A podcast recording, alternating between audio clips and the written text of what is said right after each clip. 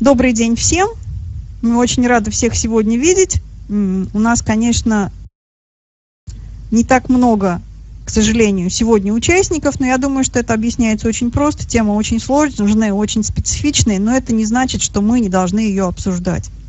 У нас сегодня очередной вебинар посвящен проблемам доступа к математической информации, ну, если так широко говорить, людей незрячих.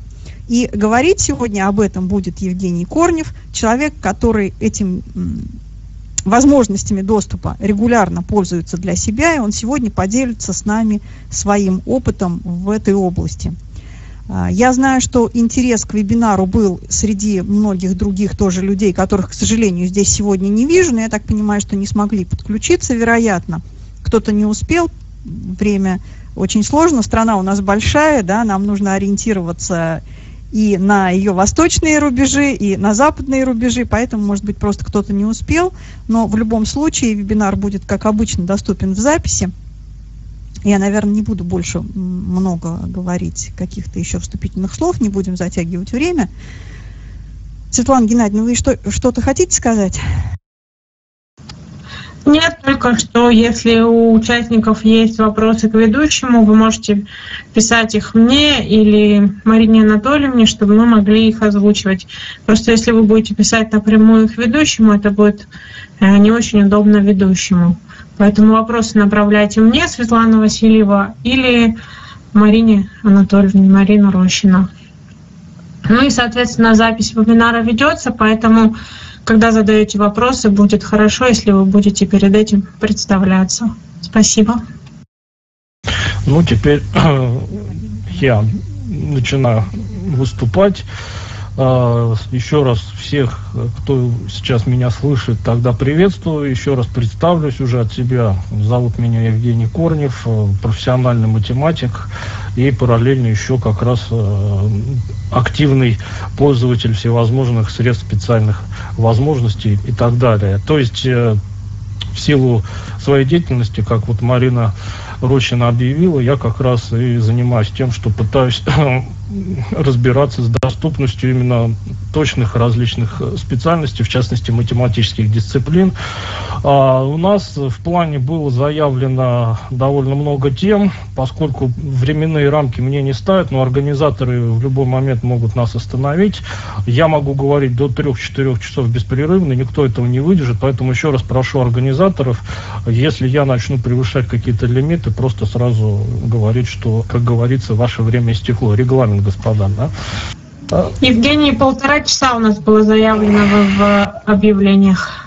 Ну, полтора часа, хорошо, я за временем не, сли, не слежу, так все равно обязательно скажите, если будет превышено время. Ну, давайте пойдем по, по порядку. Начнем с того, что, э, как объявила Марина Рощина, э, тема сугубо специфическая, но она не на пустом месте родилась, а связана она с тем, что, если я не ошибаюсь, в ноябре единственный вебинар, где я присутствовал, опять-таки в силу того, что наш университет закупил э, всевозможное оборудование, начиная от брайлевских принтеров и заканчивая брайлевскими дисплеями, кстати, у компании Elite Group, я об этом не знал, они тоже не знали, что я тут есть под боком. В общем, свело все к тому, что они случайным образом вышли на меня, хотя мы находимся тут буквально в, в одном городе, и все это э, я теперь для них превратился в некого такого консультанта по всем вопросам сразу.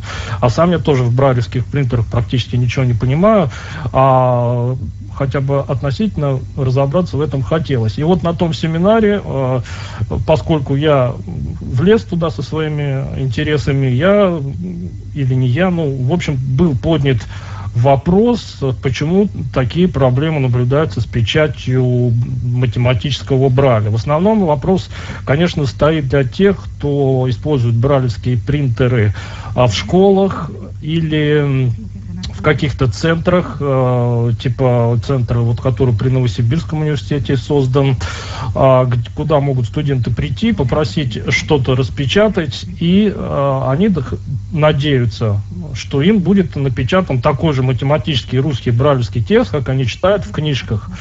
На самом деле, то, что они видят окончательно, очень удручает. Так почему же так? И вот мы тогда пытались с этим разобраться, потом оказалось, что это надо выносить в отдельную тему. И э, на самом деле мой сегодняшний э, вебинар, он как раз правильно организаторы поступили, что поставили ее вперед. Потому что сначала идет теория и, так сказать, общий вопрос, а потом конкретная практика. Будет еще отдельный вебинар про а, конкретные проблемы печати. А я просто вам сейчас попытаюсь объяснить, почему так, откуда такие сложности, как их можно устранять и а, вообще какова на данный момент вот эта ситуация с математическим брайлем. Ну, давайте начнем с того, что, во-первых, электронный текст а, это довольно простая среда. Просто в строку мы пишем символы, символы вводятся с клавиатуры. А, символы довольно небольшой набор. Это буквы различных алфавитов цифры и те символы, которые э, присутствуют на клавиатуре. В общем, их читают все скринридеры. Ну, мы, поскольку вроде бы как привязаны к JOS, то будем сегодня в основном как под скринридером подразумевать JOS. И вот такой текст вроде бы как читается без проблем проблема номер один, теоретическая, с математическими текстами, состоит в том, что математический текст, во-первых, не линейен, во-вторых, в нем используется очень много символов, которые э, нельзя ввести ни с клавиатуры, которые нельзя ввести не в виде каких-то, э, ну, скажем так, лексикограмм, да, грубо выражаясь. А их можно, грубо говоря, нарисовать чтобы их нарисовать, нужно либо взять готовую картинку и внедрить в текст, либо использовать отдельные какие-то средства. Более того, если это символ представляет из себя нарисованную картинку, то, конечно, JOS его не распознает и не прочитает. Кроме того, математический текст устроен очень-очень э, сложно. Там имеются надстрочные символы, подстрочные символы, там имеются многострочные выражения, различные эм, конструкции вроде матриц и тому подобное, как их набрать э, простыми средствами, как это набирается текст, до сих пор человечество э, не знает. Зато человечество знает э, всевозможные сверхудобные способы, как эти математические тексты получать в готовом виде. Мы вот сегодня о них поговорим. Ну, э, теперь давайте я скажу о математическом брайле, поскольку вот эта проблема многих интересует. Итак, вообще математический брайль, он, конечно же, был сформирован в советское время, когда э, наукой действительно занимались э, по-серьезному, по, э, скажем так, фундаментальным смысле. А, и началось с того, что еще в 1963 году была создана так называемая Марбукс, Марбургская система. Я видел книжку от 63 года, где там были уже использованы какие-то математические, математические обозначения. Потом к концу 60-х начало развиваться программирование, точнее оно, конечно, развивалось задолго, задолго до этого, но оно пошло, как говорится, в массы. И в 71 году была уже напечатана в Советском Союзе очередная а, система математического Брайля, и там уже, например, был такой раздел, который назывался «Алгол 69».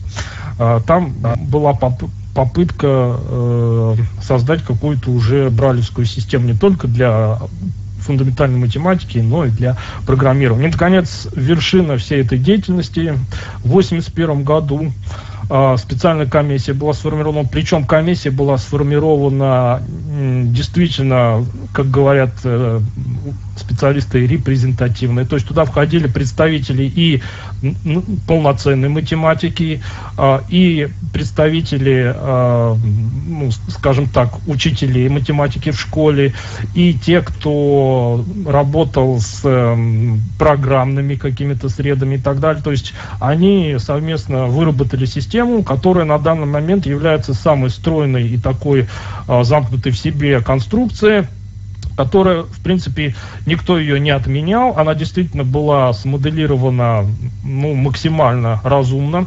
И в трех книгах э, в любой специализированной библиотеке э, в вашей области, если вы поспрашиваете, должно быть издание по Брайлю, которое называется «Система брайлевских обозначений по математике, физике и точным наукам». А там не только математика, там, например, астрономические какие-то символы, там э, такие программистские дела на тот момент, э, начало 80-х годов.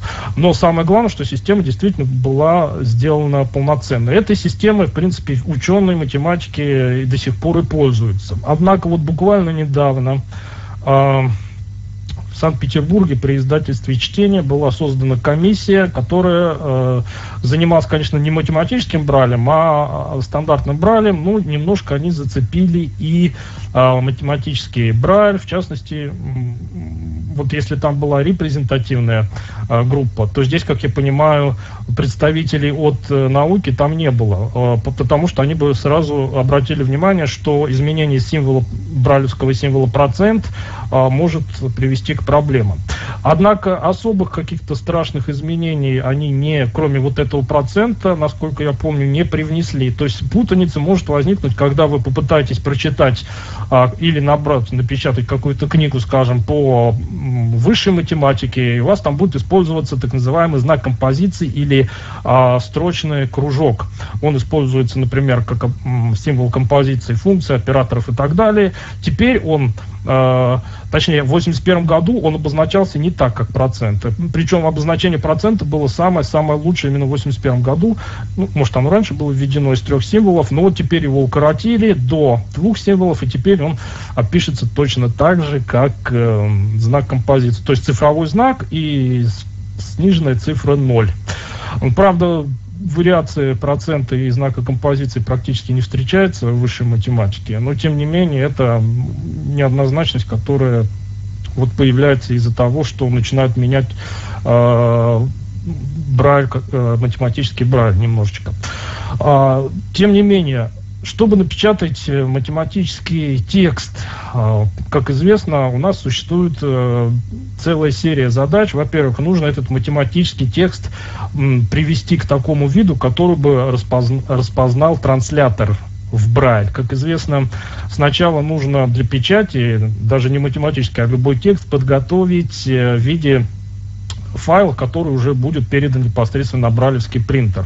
Конечно, когда мы печатаем на обычном принтере, то он просто может напечатать картинку. Кстати, э, присутствующие здесь студенты и ученые, а, они э, знают, что многие математические издания для студентов и уже монографии, они представляют из себя отсканированные просто изображения в формате PDF или дежавю, которые можно печатать как картинки. В общем, для зрячих это проблемы не составляет. Естественно, Джос их никак не распознает, а и читать их невозможно, и напечатать на бральском принтере тоже невозможно. А, ну, когда будет у вас уже семинар а, именно про печать. Я думаю, там вам расскажут, как конкретно эти проблемы решаются. Но теоретически проблема э, связана с тем, что математический текст э, в таком линейном виде просто невозможно вроде бы невозможно э, сформировать. То есть, ну как мы будем представлять, э, скажем, формулу, где имеется подстрочно, ну, например, сумма. Я думаю, даже те, кто программированием занимаются, они часто используют операторы суммирования, а, различные э, for переменная, to так, там какое-то значение и так далее. А вообще это такая частная конструкция, которая представляет из себя частный случай суммирования. То есть в математике часто используется оператор суммирования. А записывается он в плоскопечатной нотации следующим образом. Пишется большая греческая буква сигма. А, во-первых, э, согласно системе 81 года, э, эта буква записывается двумя бравльскими символами. Затем а, под ней пишется значение индекса, с которого суммирование начинается, а над буквой сигма пишется значение символа, на котором заканчивается. Если суммирование бесконечное, в частности ряды, а, то вверху ставится знак бесконечности, а визуально он себя представляет восьмерку, положенную на бок. А, так вот, смотрите, сигма, под ней нарисован, допустим, индекс i равно 1, вверху, э, допустим, знак бесконечности, рядом пишется, опять-таки, какой-то символ, ну, скажем, латинская маленькая буква А, и у нее тоже какой-нибудь индекс i, по которому ведется суммирование. А если это, например, э, суммирование элементов массива, ну, массив это такое уже модное словечко, введенное с распространением программирования вообще-то говорят а, элементы либо тензора, у тензора может быть много индексов, причем тензор бывает ковариантные и контравариантные. Вот э, здесь присутствует студентка э, математического факультета, я думаю, она будет, когда активно изучать тензоры, то ей придется эту проблему решать. Так вот, у тензоров а, может быть много в нижних индексов, причем у этих индексов могут быть еще и свои индексы. То есть внизу идет целая серия, перечисляются индексы И1, И2, И3, И4. Причем под И вот ставится еще нижний индекс 1. Вверху идут индексы G1, G2 и так далее. Вот такие страшные конструкции. Ну а то, что называют массивы, это э, такие аналоги матриц двумерных, у матрицы два индекса, их тоже надо как-то записывать и так далее. А, как это записать так, чтобы можно было вывести на брайлевскую печать? Вопрос. Да даже не только на брайлевскую печать, а как вообще можно такие формулы набирать на компьютере? Потому что все это, естественно, появлялось еще даже не в 20 веке, ну, хотя а, многие математические а, нотации в 20 веке возникли, но, естественно, до того, как э, стала проблема компьютерного набора. Тем не менее, э, когда компьютеры начали активно использоваться учеными и математиками, то эта проблема была довольно быстро решена. Э, в 1978 году математик и программист из Америки Дональд Кнут э, придумал такую среду, назвал он ее TEX, а, причем буква X писалась э, стилистически похожей на русскую букву H, а, потому что тогда а, математика была наиболее сильной именно в СССР. Она и до недавнего времени, кстати, таковой оставалась. То есть э, советские математики, математики, а, советские... Кто-то что-то сказать хотел, потому что я себя слышу. Я русскую букву H, не H. Да, ха, конечно, да. А, потому что советские математики, они тогда, э, ну, во всех дисциплинах практически стояли на ведущих позициях. Ну и не знаю почему Дональд Кнут взял и изобразил ее вот так. Поэтому его стали называть не текст, а тех. Это такое ядро, что оно из себя представляет. А, но поскольку тогда еще Windows практически не было, может он был в головах у Билла Гейтса и сотоварищей, но, конечно, его не было, поэтому Дональд Кнут э, поступил очень просто. Поскольку он был программистом и математик, кстати, ну, а, изначально программисты и математики практически всегда а, были тождественны, это сейчас уже программировать может ли человек, который вообще математического образования не имеет, да, а тогда программисты и математики, они, как правило, ну, точнее, скажем так, программисты, они, как правило, очень хорошо разбирались еще и в математике. Ну и Дональд Кнут, э, будучи э, человеком, которым нужен был и э, удобный способ ввода, и набор математических текстов, придумал вот это ядро тех. Что это такое? Это некий аналог как раз языка программирования. Языки программирования, конечно, существовали уже тогда давно, э, э, но вот когда дело происходило в Америке, а в Америке уже в конце 70-х, конечно, компьютеры уже э, в научной среде использовались. И Дональд Кнут поступил следующим образом. Он придумал такой э, псевдоязык, который он назвал тех, который ведет себя точно так же, как э, языки программирования. То есть мы открываем некий э, обычный текстовый файлик. А, у них расширение, кстати, текст. Ну, здесь уже буква X обычная. Вот эти файлы они э, имеют расширение текста. Это обычный самый текстовый файл.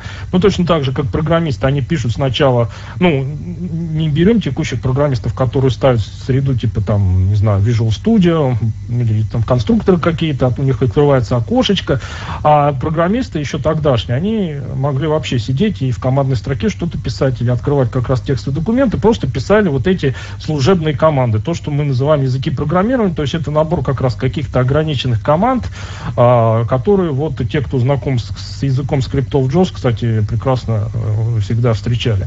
А, так вот, э, Дональд Кнут поступил тем же образом. Мы создаем текстовый файл с расширением текст, и в него начинаем писать текстовые команды. А, но эти команды представляют из себя инструкции, которые компилятор вот этого э, теха потом преобразуют уже в нарисованные графические математические формулы. А почему нас это сейчас на данном этапе интересует? Да потому что а, все набирается абсолютно теми символами, которые имеются на клавиатуре. То есть все абсолютно вот в этом исходном теховском коде пишется всеми символами, которые, во-первых, есть на клавиатуре, а во-вторых, прекрасно читаются JOS. Там нет никаких даже каких-то ну, специфических символов, то есть буквально там обратный слэш, прямой слэш, ну то есть косая черта, обратная косая черта, фигурные квадратные скобки, ну и все. Все это пишется в строку и э, никаких э, недоступных элементов там нет. Что из себя представляют вот эти инструкции? Допустим, мы хотим написать греческую букву. Как известно, греческих букв на клавиатуре нет, а в математике, физике, особенно э, теории вероятности, геометрии и так далее. А в группах Ли, алгебрах Ли, кстати, э, свою э, кандидатскую диссертацию я защищал по теме алгебры Ли. И у меня на сайте до сих пор выложен в качестве примера ее исходный текст. А чем, почему я говорю вот про группу Ли? Да потому что в них используется а, вот следующий прием. А, у нас имеется группа Ли, она обозначается а, большой латинской буквой G от слова group. А, у нее есть алгебра Ли. Я не буду сейчас вдаваться, что это такое. У каждой группы Ли есть алгебра Ли. Так вот, алгебра Ли группы G большой обозначается уже буквы G маленькая, причем готического шрифта, начертание готического. Вот по попробуйте даже в Word набрать э, текст э, Представляете, каково было бы мне, если бы у меня не было вот этого теха. Ну, сейчас он уже латехом стал называться, а, будем его называть латех. Так вот, я бы не смог даже изобразить вот эту... А, когда издавали учебники статьи, это набиралось в у них были шрифты и ротопринты и прочее, прочее. А, а как это набирать на компьютере? Без теха и латеха вот такие хитрые а, документы не набрать. А, поэтому как это решается в техе? Если мы хотим написать готическую маленькую букву G, мы просто используем команду, которую этот шрифт букве придает. А, то есть пишем, а, все команды в латехе начинаются с символа а, backslash. А, символ backslash, он говорит о том, что сейчас пойдет теховская команда. Компилятор так и отличает их от текста. То есть мы можем писать, теховский документ идеальное средство, потому что мы можем писать любой текст обычный, как вот мы пишем в текстовых редакторах, но в него мы можем вставлять любые сложности, любые конструкции, абсолютно все, что угодно. То есть, используя LaTeX, мы можем написать все, что только во Вселенной нам захочется. А, и в мультивселенной, скажем так. А я просто не знаю э, таких э, скажем так, текстовых ухищрений, которые бы не были реализованы в латексе.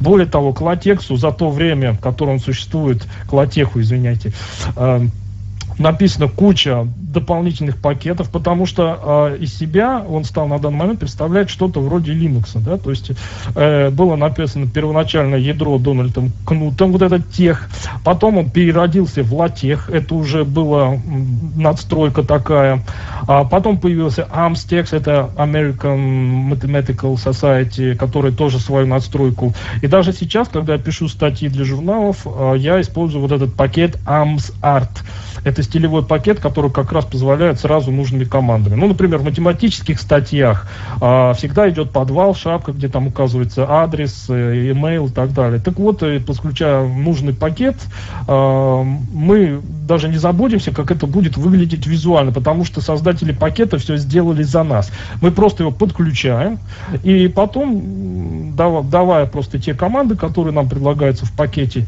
а, компилятор вот этого самого исходного текста нам рисует уже готовый файл формата либо PDF, либо DVI.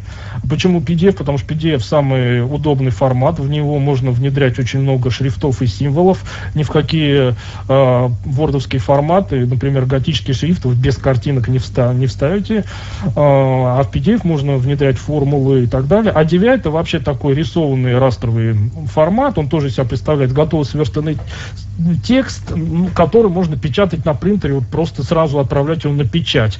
А, таким образом, задача например, подготовки диссертации и диплома решается с помощью теха вообще без э, каких-то посредников. И я свою диссертацию набрал абсолютно самостоятельно, используя среду Венедит, Миктекс э, и Все, собственно говоря, никакие зрячие помощники мне в этом не помогали. А, потом я ее отправлял на компиляцию, получал файл DVI, этот DVI файл печатал и уже его там относил тем, кому следует. Ну, сейчас я использую PDF, потому что PDF читается JOS, и с помощью скринридера можно хотя бы какое-то представление получить. Так вот, я вернусь к тому примеру, как мы хотим напечатать греческую букву с помощью латеха или э, букву с готическим начертанием. Очень просто. Э, есть у нас буква G, если мы ее хотим. Во-первых, э, в латехе есть так называемый режим математической моды. То есть, чтобы компилятор отличал, когда мы пишем символы математические, а когда пишем обычный текст. Потому что вы же можете в текст, например, вставить просто букву G, э, никакого отношения к обозначению объекта математического не имеющего. А, так вот, а как известно в математической литературе, если кто-то не знает, то все математические символы пишутся наклонным шрифтом. Поэтому, когда мы хотим, например, набрать э, латинскую букву G, большую, но математического начертания, мы должны переключиться в математическую моду. Делается это очень просто. Э, ставится знак доллара. Все, что начинается после него, компилятор воспримет как э, математическое содержимое. Потом снова ставим знак доллара. И все, что заключено между двумя долларами, будет нарисовано настоящим, правильным, красивым математическим наклонным шрифтом. Например, хотим мы нарисовать G э, большое, э, математическим наклонным шрифтом. Ставим знак доллара, пишем G большой, снова знак доллара и идем дальше. А дальше пишем обычный текст. Пусть, ну, например, вот кусок э, примерно математического текста. А пусть доллар, большая латинская буква G, доллар, тире, группа ли размерности 3. Ну и так далее. Все, слово «пусть» после компиляции будет написано обычным книжным шрифтом. Ареал, ну какой вы поставите. Тех абсолютно все манипуляции даже с обычным текстом поддерживают. Э, вообще текст, техом не только математики, но и биологи пользуются. И вообще любые э, люди из научной среды, они привыкли им пользоваться, потому что он не только математику позволяет, но он абсолютно все с текстом делать позволяет без всяких перетаскиваний, щелчков по каким-то панелькам и так далее. А, дальше. Если мы хотим а, продолжить, пусть G группу Ли, а G, G маленькая готическая, ее алгебру Ли. Хорошо, вот у нас G будет набрано а, курсивным наклонным шрифтом, не обязательно, кстати, курсивным, наклонным математическим шрифтом, если мы поставили доллары. А теперь мы хотим написать в тексте, а пусть G готическая, ее алгебра ли. Тогда мы пишем э, в исходном тексте следующую команду backslash э, matfrag э, матхфраг. Открываем фигурную скобку, ставим, ну, с клавиатуры вводим обычную маленькую букву G, закрываем фигурную скобку, и, ну, естественно, это тоже надо взять в доллары, потому что если мы не заключим вот эту конструкцию в знаке долларов, то а, компилятор подумает, что мы какой-то текстовый кусочек хотим напечатать, а в текстовой моде команды matfrag не существует, потому что она только для математики нужна. Поэтому он вам выдаст ошибку. А причем компилятор латеха абсолютно точно так же себя ведет, как и компиляторы языков программирования. То есть, если вы допустили какую-то ошибку, а, то не переживайте, а, файл не будет скомпилирован, пока вы все не сделаете правильно. Потому что если произойдет, вами точнее будет допущена ошибка, то компилятор вам откроет окошко, где вы можете переключиться на JOS курсор и прочитать строчки, в которых будет написано error, и дальше будет написано missing dollar или еще что-то. Это значит, вы забыли доллар поставить. Либо там команда неизвестная. И тогда все будет замечательно, красиво э, и доступно вам обрисовано. Э, как только это окошко перестанет выходить, значит, у вас будет все скомпилировано. Почему я использую упомянутый WinEdit, я об этом позже расскажу. Ну, из моих примеров вы поняли, что мы можем просто сидеть и писать в любом текстовом редакторе. Ну, я использую WinEdit, все тот же самый ну, вообще, это самый глобальный э, среди известных мне текстовых редакторов. Он э, имеет кучу мод, в том числе и для HTML, и для CIS, и для э, MikTeX и так далее. Вот. А, ну, смысл в том, что, как видите, чтобы написать любую формулу, вам не нужны никакие зрячие помощники. Вы просто используете команды. С помощью этих команд вы просто пишете текст, который вам JOS прочитает. А вот дальше вы его должны скомпилировать. А компилирует его, а, собственно говоря, вот эта среда. Для Windows существует среда под названием MIG-текст. Что такое MIG-текст? Это от имени Михаила Ивановича Колодин, М-И-К, да? Опять-таки наш русский человек, который сбежал в Америку. И он вот этот пакет и, или в Норвегию, я не помню, ну куда-то он за границу а, перебрался. А, вот и, поэтому и MIG-текст это среда для Windows. Вообще, а, например, в Linux, в большинство дистрибутивов Linux вообще LaTeX встроен просто как таковой, потому что это такая Linux-подобная штука. Раньше она была очень такая трудоемкая, нужно было руками много прописывать. MIG-текст характерен тем, что это просто среда для Windows, в которой уже все предусмотрено. Там даже есть свой собственный текстовый редактор под названием TextWorks. Но Джос его почему-то не хочет э, нормально, скажем так, э, озвучивать. То есть NVDA его почему-то нормально озвучивают, а вот Джос нет. Поэтому приходится использовать WinEdit. WinEdit, во-первых, JAWS хорошо озвучивается, а во-вторых, в нем очень много э, клавиатурных команд. Например, отправить на компиляцию документ э, можно буквально нажатием комбинации клавиш. А WinEdit, во-первых, доступен для JAWS. Во-вторых, он автоматически находит и подхватывает установленный в Windows пакет MIGTeX, то есть он сразу прописывает все пути и так далее. А во-вторых, в нем очень удобно писать э, исходный текст. То есть написал, откомпилировал, написал, нажал комбинацию, откомпилировал. Все быстро и удобно. Конечно, вы можете использовать э, Technic Center, э, TextWorks, если вы какой-то скринридер будете использовать, который его воспринимает нормально. А, ну, Technic Center это тоже специальный такой редактор для латеха. Можете вообще в блокноте написать, потом переименовать в текст и отдать компилятору. Ну, процедура такова. Мы пишем текстовый исходный документ. Причем у него есть преамбула, как вот э, при написании программных кодов. У него, а, мы объявляем там, декларируем переменные, а еще что-то в начале, потом идет тело программы, а здесь идет тело документа. То есть программные скобки, программное окружение точно так же здесь имеется. Например, begin документ, э, точнее backslash begin, фигурная скобка открывается документ, ну точнее документ, э, потому что все команды, они по-английски. Фигурная скобка закрывается, потом пишем, пишем, пишем, э, и потом в конце ставим backslash end, фигурная скобка открывается, документ, фигурная скобка закрывается. Все, что будет между этими двумя командами заключено, будет скормлено в тело документа. Но перед вот этим телом документа еще нужно указать преамбулу, в которой мы указываем, какой будет язык использован. Потому что Латех, он сам переносы даже расставляет. А, причем он знает, для какого языка а, как а, расставляются переносы. Во-вторых, он м, может а, по вашему желанию ставить отбивки, разрядки. Ой, он может все, абсолютно все. А, можно переключать просто вот такими текстовыми командами а, шрифты. Например, вы хотите размер шрифта переключить, хотите его начертание, семейство шрифтов, то, что называется family по-английскому, а, по-английски, так далее. Есть куча пакетов специальных, которые дают какие-то дополнительные команды. Есть даже пакеты для Maple, для Брайля, для чего только нет, для музыки, для нот. В общем, их море, море, море.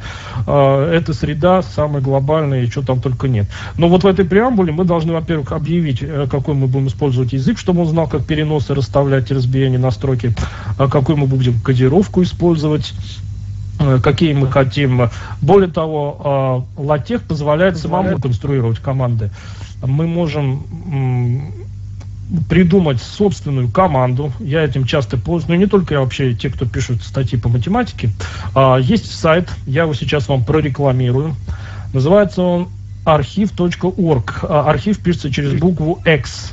То есть A, R, X, X, которая iv.org. А все, что там выкладывается, выкладывается как раз в формате PDF, а если вы нажмете опцию скачать э, source, ну, сайт англоязычный, там вы можете на, нажать э, source. А вот source это и есть тот самый теховский файл. Поэтому там можно целые монографии скачивать. Ну, естественно, все на английском языке абсолютно все, что там выкладывается, все на английском. Но зато все там можно скачать в исходном формате и читать просто вот в этом теховском коде. Можете зайти ко мне на сайт. Там я специально положил разные примеры документов. Пример моей кандидатской диссертации. Он почему там выложен? Потому что э, в нем, э, вот, да, ссылка, кстати, сейчас уже есть в форуме вот здесь э, сообщение пришло. Значит, э, почему я выложил свою диссертацию? Потому что она, во-первых, большая, там очень много всяких приемов, там очень много всяких конструкций, и если ее поизучать, э, вот особенно призываю студентов, которым предстоит писать собственные курсовые дипломы, если ее поизучать и посмотреть, как это делается на примере, на деле. Во-вторых, э, там выложена книжка у меня на сайте по э, вообще использованию латеха, написанной двумя новосибирскими товарищами, биологами, кстати. А, она в PDF, но она читается. Это электронный текст. Ну и, кроме того, там можно скачать образец презентации слайдов. Об этом я тоже позже скачу, скажу. А, там можно Винедит скачать и так далее. А, так вот, э, значит, вот этот самый латех позволяет, используя скринридер, полностью писать тексты. Но когда мы их компилируем, получается PDF-файл. Этот PDF-файл Джозом читается, во-первых, если вы не подключите специальный пакет, потому что латех, он, конечно, изначально на русскую кодировку не был рассчитан. Поэтому даже сейчас, когда он компилирует русский текст с подключением специального пакета, есть пакет, э, Babel называется, ну, от слова Babylon. А, это многоязычный пакет, э, если вы его подключите, он может вам помочь набирать тексты на, на многих языках, причем он позволяет набирать тексты сразу на нескольких языках. У него есть э, такая опция в начале, в которой вы указываете языки, например, English, Russian, э, какой там, Dutch, French. Все это вы, если перечислите через запятую вот в этом параметре, то э, при компиляции компилятор будет для всех этих языков расставлять переносы, подключать шрифты, использовать нужные кодировки, ну, в общем, все сделать за вас. Поэтому для русского языка нужен этот пакет. Но когда вы скомпилируете даже с применением этого пакета PDF-файл, JOS у вас будет читать абракадабру. Почему так? Ну, потому что он PDF-файл создает без использования вот этой русской кодировки Windows. Но есть замечательный пакет, называется он CMap, от слова Cyrillic Map, да, а, просто мы добавляем одну строчку в ту, в ту самую преамбулу. Преамбула она нужна для того, чтобы компилятору указать, чем он должен пользоваться. Мы пишем одну строчку use package, фигурная скобка открывается, CMap, фигурная скобка закрывается, и после этого компилятор вам уже сгенерирует такой PDF-файл, в котором JOS будет вам русский текст читать правильно. То есть он будет вам русские слова читать абсолютно нормально. А что он будет говорить, ну, если, вы там, если вы там... Работать поиск по русскому тексту. Еще раз повторите. Кроме того, будет работать а, поиск по русскому тексту. Да, да, да. Так вот, а, теперь, а что вы увидите, если вы туда вставите математические символы? формулы, греческие буквы. Более того, э, до JOS версии 18, если я не ошибаюсь, э, он вам даже не, не произносил бы в полученном PDF-документе вот эти самые математические... Ну, например, вы пишете «пусть G э, в долларах тире группа ли размерности 3». Скомпилировали даже с, с правильной кодировкой, открыли PDF-файл и читайте «пусть», потом JOS делает вид, что ничего нет, тире группа ли. Он промолчал, промолчал бы у вас на этой букве G. Почему? Потому что в PDF она закодирована специальным шрифтом, наклонным и так далее. Но в JOS 18 точно, причем в русской версии, нет, в английской тоже, если я не ошибаюсь. Uh, в JOS 18 появился такой файл, который называется symbols.rus.txt. А, там как раз прописаны многие юникодовские символы, а, в русской локализации прописаны их русские названия. И примечателен он тем, что если вы откроете вот такой PDF-файл, да, допустим, вы написали те тестовый такой файл э, для пробы, вы туда набрали вот эти математическими э, модами буквы, латинские, допустим. И вот их уже Джос будет произносить примерно так. Русский Джос 18. Э, например, полужирная, A. Курсивная A. э, греческая альфа. Ну, не греческая, просто альфа полужирная, а альфа финальная, сигма финальная. В общем, там я это сидел долго все прописывал. Э, более того, в этом файле прописаны э, какие-то специфические обозначения, которые у физиков, например, используются, у астрономов. Именно просто значки. То есть там, где JOS 16, например, даже, уж тем более 15, просто молчал, русский JOS 18 вам будет произносить русские названия многих символов. Например, греческие буквы, различные математические буквы, набранные всеми-всеми шрифтами. Вы можете просто в блокноте этот файл открыть и долго его прочитав, увидеть, что там для каждого варианта а, латинской буквы а, ну, их 26, еще для каждой буквы предусмотрены разные варианты. Полужирные, курсивные, наклонные, там даже для цифр есть. Есть там знаки даже такие специфические, как прямое произведение, всевозможные стрелки и так далее. В общем, в JOS 18 у вас очень сильно возрастет, э, скажем так, информативность JOS. То есть он вам будет больше информации в документе математическом сообщать. Но тоже далеко не все. Он может где-то просто молчать. Если у вас есть бралевский дисплей, то вы там увидите, э, может быть, какое-то обозначение, а может быть пустое место. А, но когда я знаю, что я там писал в исходном тексте, я примерно знаю, что здесь должно быть. А тот, кто читает чужой документ, он может э, легко подумать, что там ничего нет, если там Джос промолчит. Поэтому это, конечно, остается. А, так вот, PDF-документ, э, конечно, мы можем сгенерировать и можем Джос в 18 его более-менее прочитать, но даже этот самый новомодный последний Джос 18 локализованный э, он может кое-какие места умалчивать. Как быть в этом случае? В этом случае можно в том же Джос, Джос еще примечателен тем, что можно самому в словарь вписывать любой э, символ. А более того, у меня на сайте выложена таблица команд. Я специально выложил вот для Сандры, для Александра Гончарук, она же Сандра Байкальская, которую вот вспоминал Александр Коптев. В общем, я ее сгенерил для всех тех, кто поступает на математические факультеты, чтобы они изучали вот эти команды. Сам, э, саму структуру вот этой среды латех может быть, изначально не надо всю знать, как команды используются, командное окружение, но если у них будет вот эта табличка, они могут просто набирать какие-то математические значки. А, так вот, если вы точно знаете, что здесь вы э, набрали какой-нибудь символ, например, какой-нибудь знак тензорного произведения, или какой-то хитрый знак, например, полупрямого произведения. Вот у меня в диссертации, если вы будете смотреть ее исходный текст, используется такая команда, как backslash air times.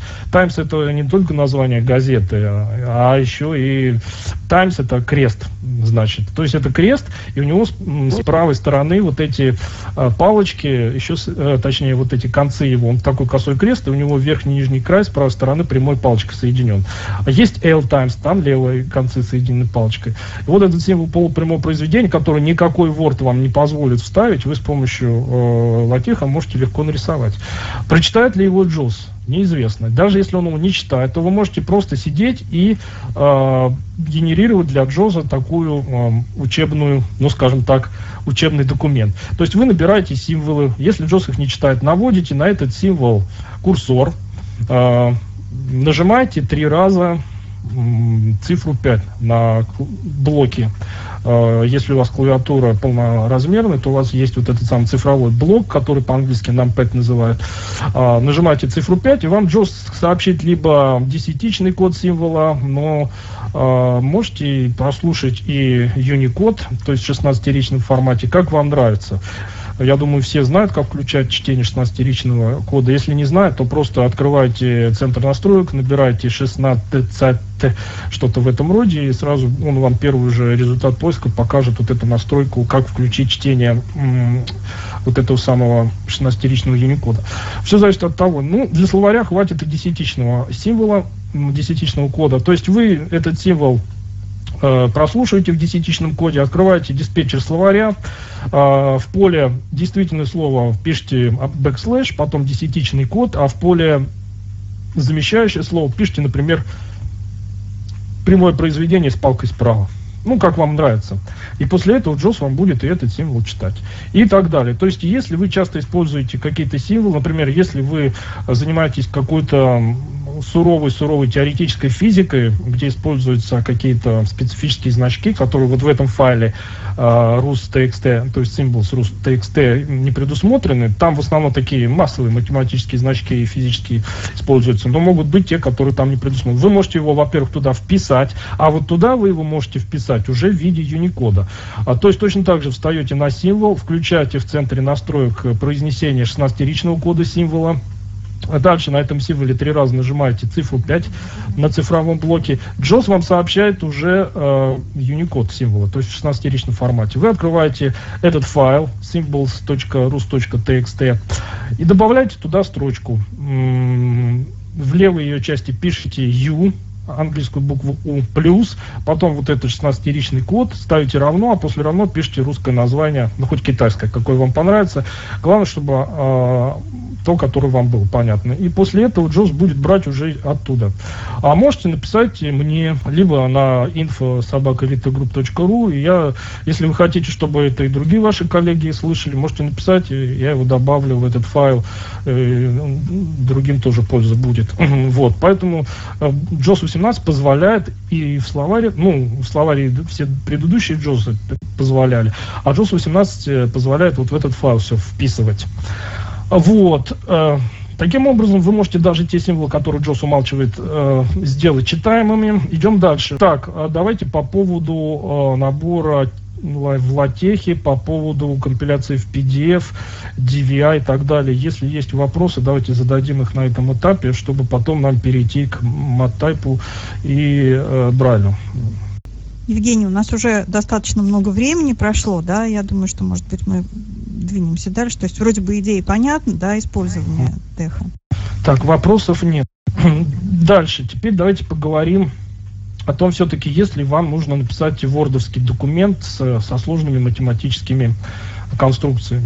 Для этого вам все равно нужно знать латеховские команды, но вам не нужно знать ни как преамбула оформляется, ни как вот эти командные скобки расставляются, ничего.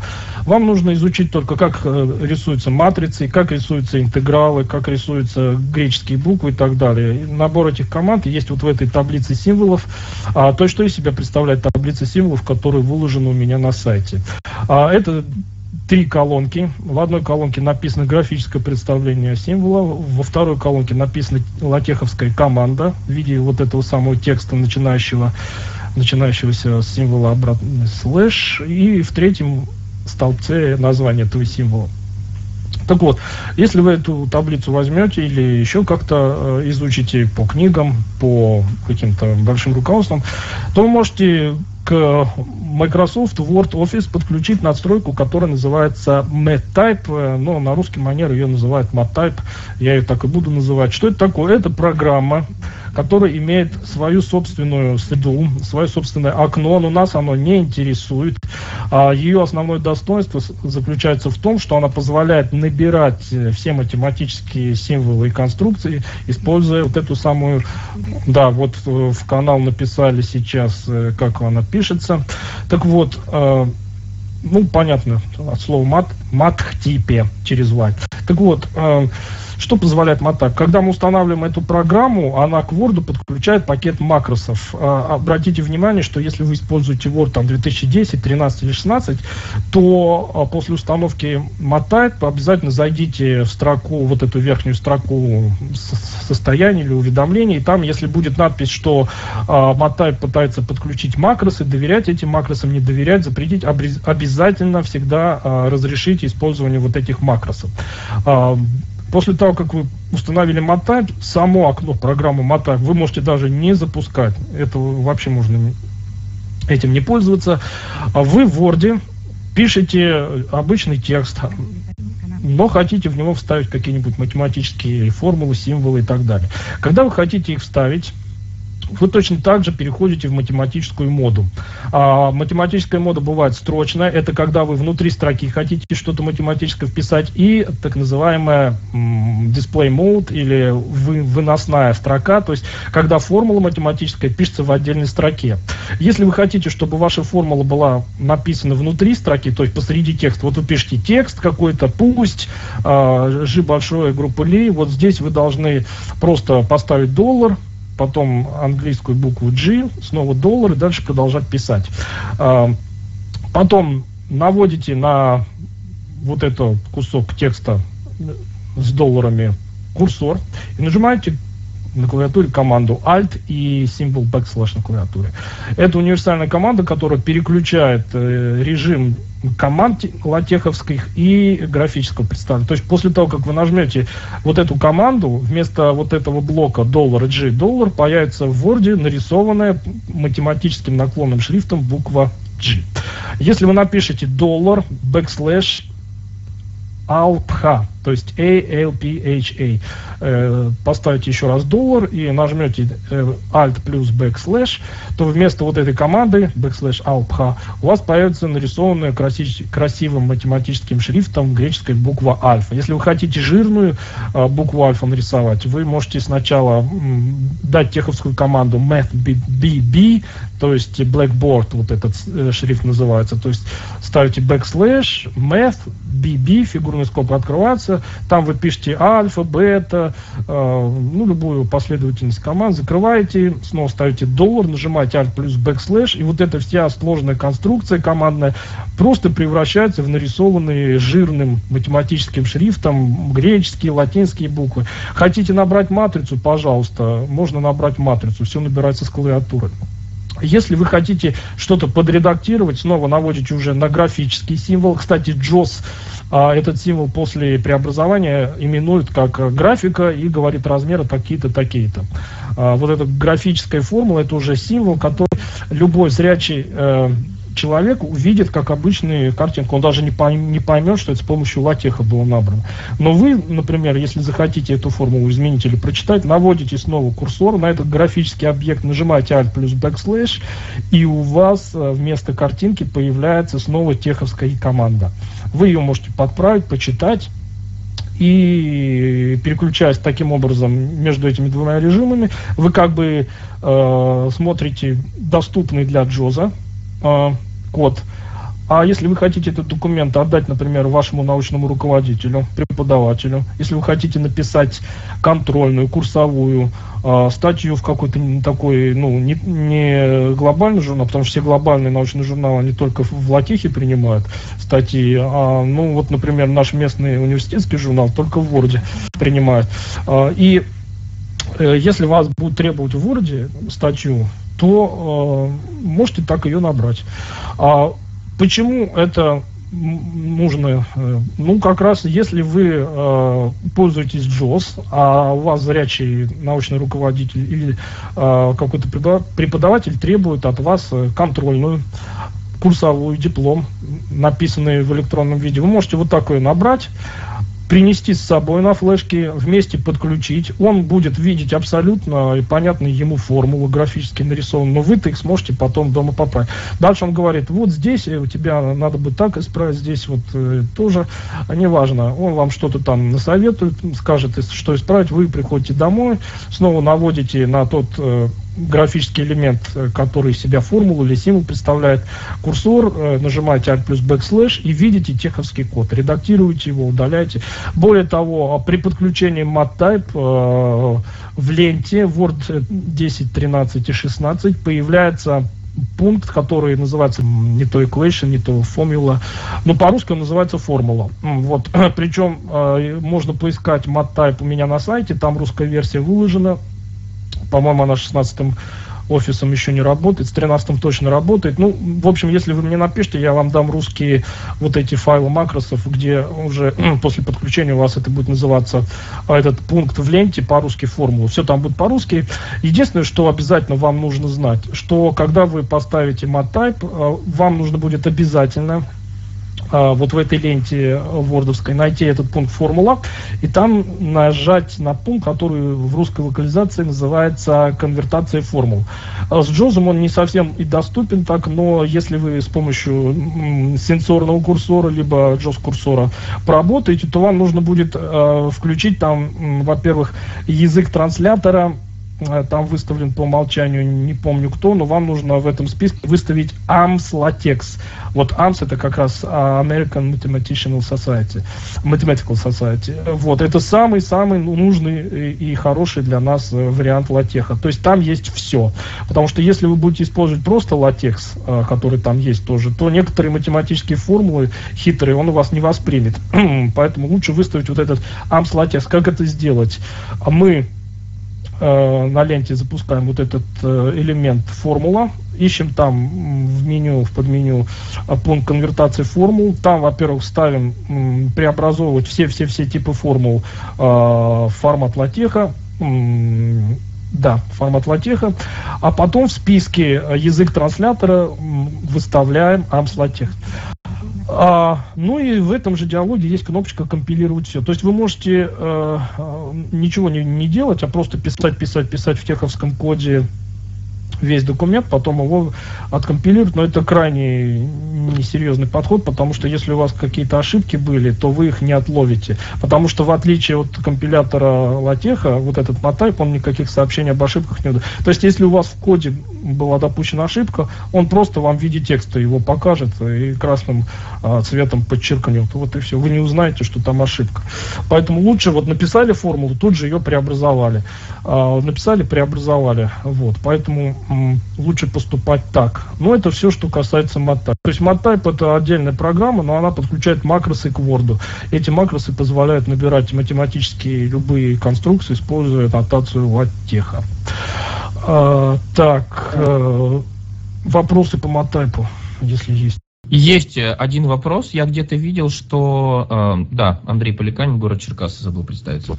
Есть э, информация, по крайней мере, я видел, что эта штука платная. Э, Жень, что ты можешь сказать по этому поводу? Или это неправда? Конечно, он платную компанию Design Science э, выпускает, да, она платная. Более того, она англоязычная.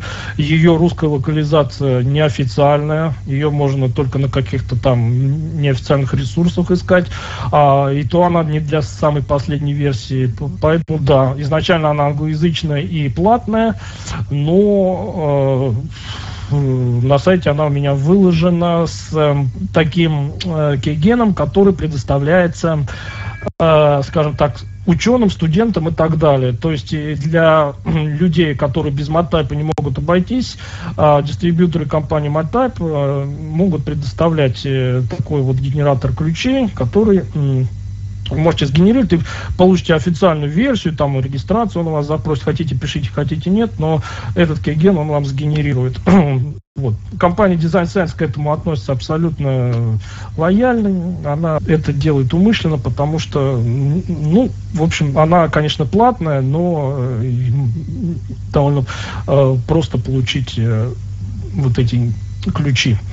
А, вот. Ну, хотите, напишите в компанию Design Science, они вам, может быть, сами этот ключ дадут. Э, ну, вам придется долго объяснять, для чего это вам нужно и так далее. В общем, да, она платная и англоязычная. Русской официальной версии не существует. Есть версия, которую сделали добровольцы, всенародная чумельца, она вот у меня на сайте выложена можно ее поискать в интернете. А, ну, конечно, она там 30-дневный пробный период предоставляет.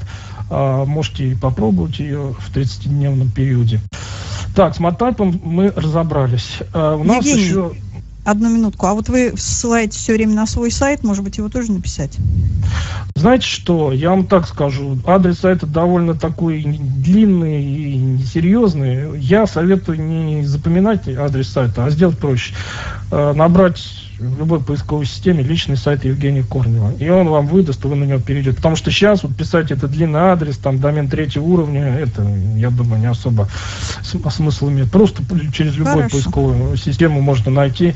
Там есть раздел, называется файловый архив, и в нем все эти выложенные вот. Да, теперь э, осталось еще сказать о средах компьютерной алгебры. Например, на меня часто в личном порядке выходят э, студенты, ну, там какие-то программисты, разработчики, которые используют э, не, не просто программирование на потребу, а, ну, например, программирование для, ну, скажем, ну, как известно, э, вот у нас на кафедре мой научный руководитель, профессор, э, он написал несколько монографий именно по использованию математических библиотек MATLAB для нужд программирования. То есть э, бывают такие задачи, когда нужно использовать математический аппарат, что-то суммировать, вычислять, какие-то э, средства для, там, не знаю, военной промышленности, э, для ракетостроения, для космической отрасли что-то там делать, вот когда нужны мощные математические средства. И есть среда MATLAB, это такая среда, которая себя представляет командную строку, в которой мы также на языке команд вот этой среды MATLAB что-то там пишем. Она изначально была для инженеров разработана. Вот она точно платная. Ее уже вот так просто, как MATLAB э, бесплатно не удастся поставить. Это огромнейший, огромнейший пакет. Э, э, вот мой научный руководитель, он от компании MATLAB получал в свое время дистрибутивы, поскольку он писал про них книжки, они ему вот их присылали. А каждые полгода он обновляется. Сейчас он тоже разросся до огромных масштабов. Очень много чего там только нет. Продукт очень коммерческий, очень огромный тяжеловесный и для большинства ученых и процентов 20 только от него нужно. Вот. Можно в нем тоже что-то писать. Для чего нужны средства компьютерной алгебры? Я вот тут говорил о своей кандидатской диссертации. У меня в конце диссертации идет аппендикс, ну, не тот, который в животе, да, из произрастает. Аппендикс – это та самая теховская команда, которая начинает печать э, скажем так, дополнения. Ну, вообще в латехе есть э, разные классы документов. Book, article, э, slides, чего там только нет. Вот, например, э, вы можете писать книгу, там команда использует chapter, э, section, а после команды appendix э, латех начинает печатать э, как это называется, строго это название, как это в книжках, доп, не дополнение, а как это называется, тут в конце идет приложение, приложение, вот, приложение да, приложение, точно. Вот даже вот э, при подключении русского, русского языка, вот он вместо аппендикс пишет приложение.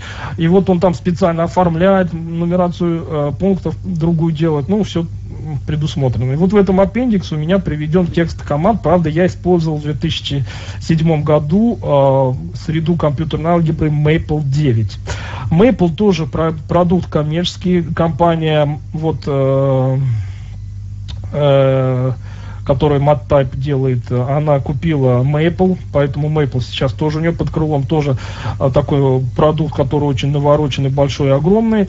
А, в те времена я использовал Maple 9. Что такое Maple? Это тоже среда компьютерной алгебры, которая позволяет осуществлять символьные вычисления. Например, те, кто будет заниматься э, решением дифференциальных уравнений, уравнений а, я для диссертации использовал решение нелине... систем нелинейных уравнений. Все прекрасно знают математики, что это такое. Это задача, которую без машины решить нереально. И вот Maple, он используется учеными, инженерами, э, теоретиками, именно для того, чтобы то, что человек никогда не сделает вручную, за них делала машина. А там есть тоже свой язык, тоже команды наподобие языка программирования. Э, есть учебники на русском языке, тоже их можно поискать.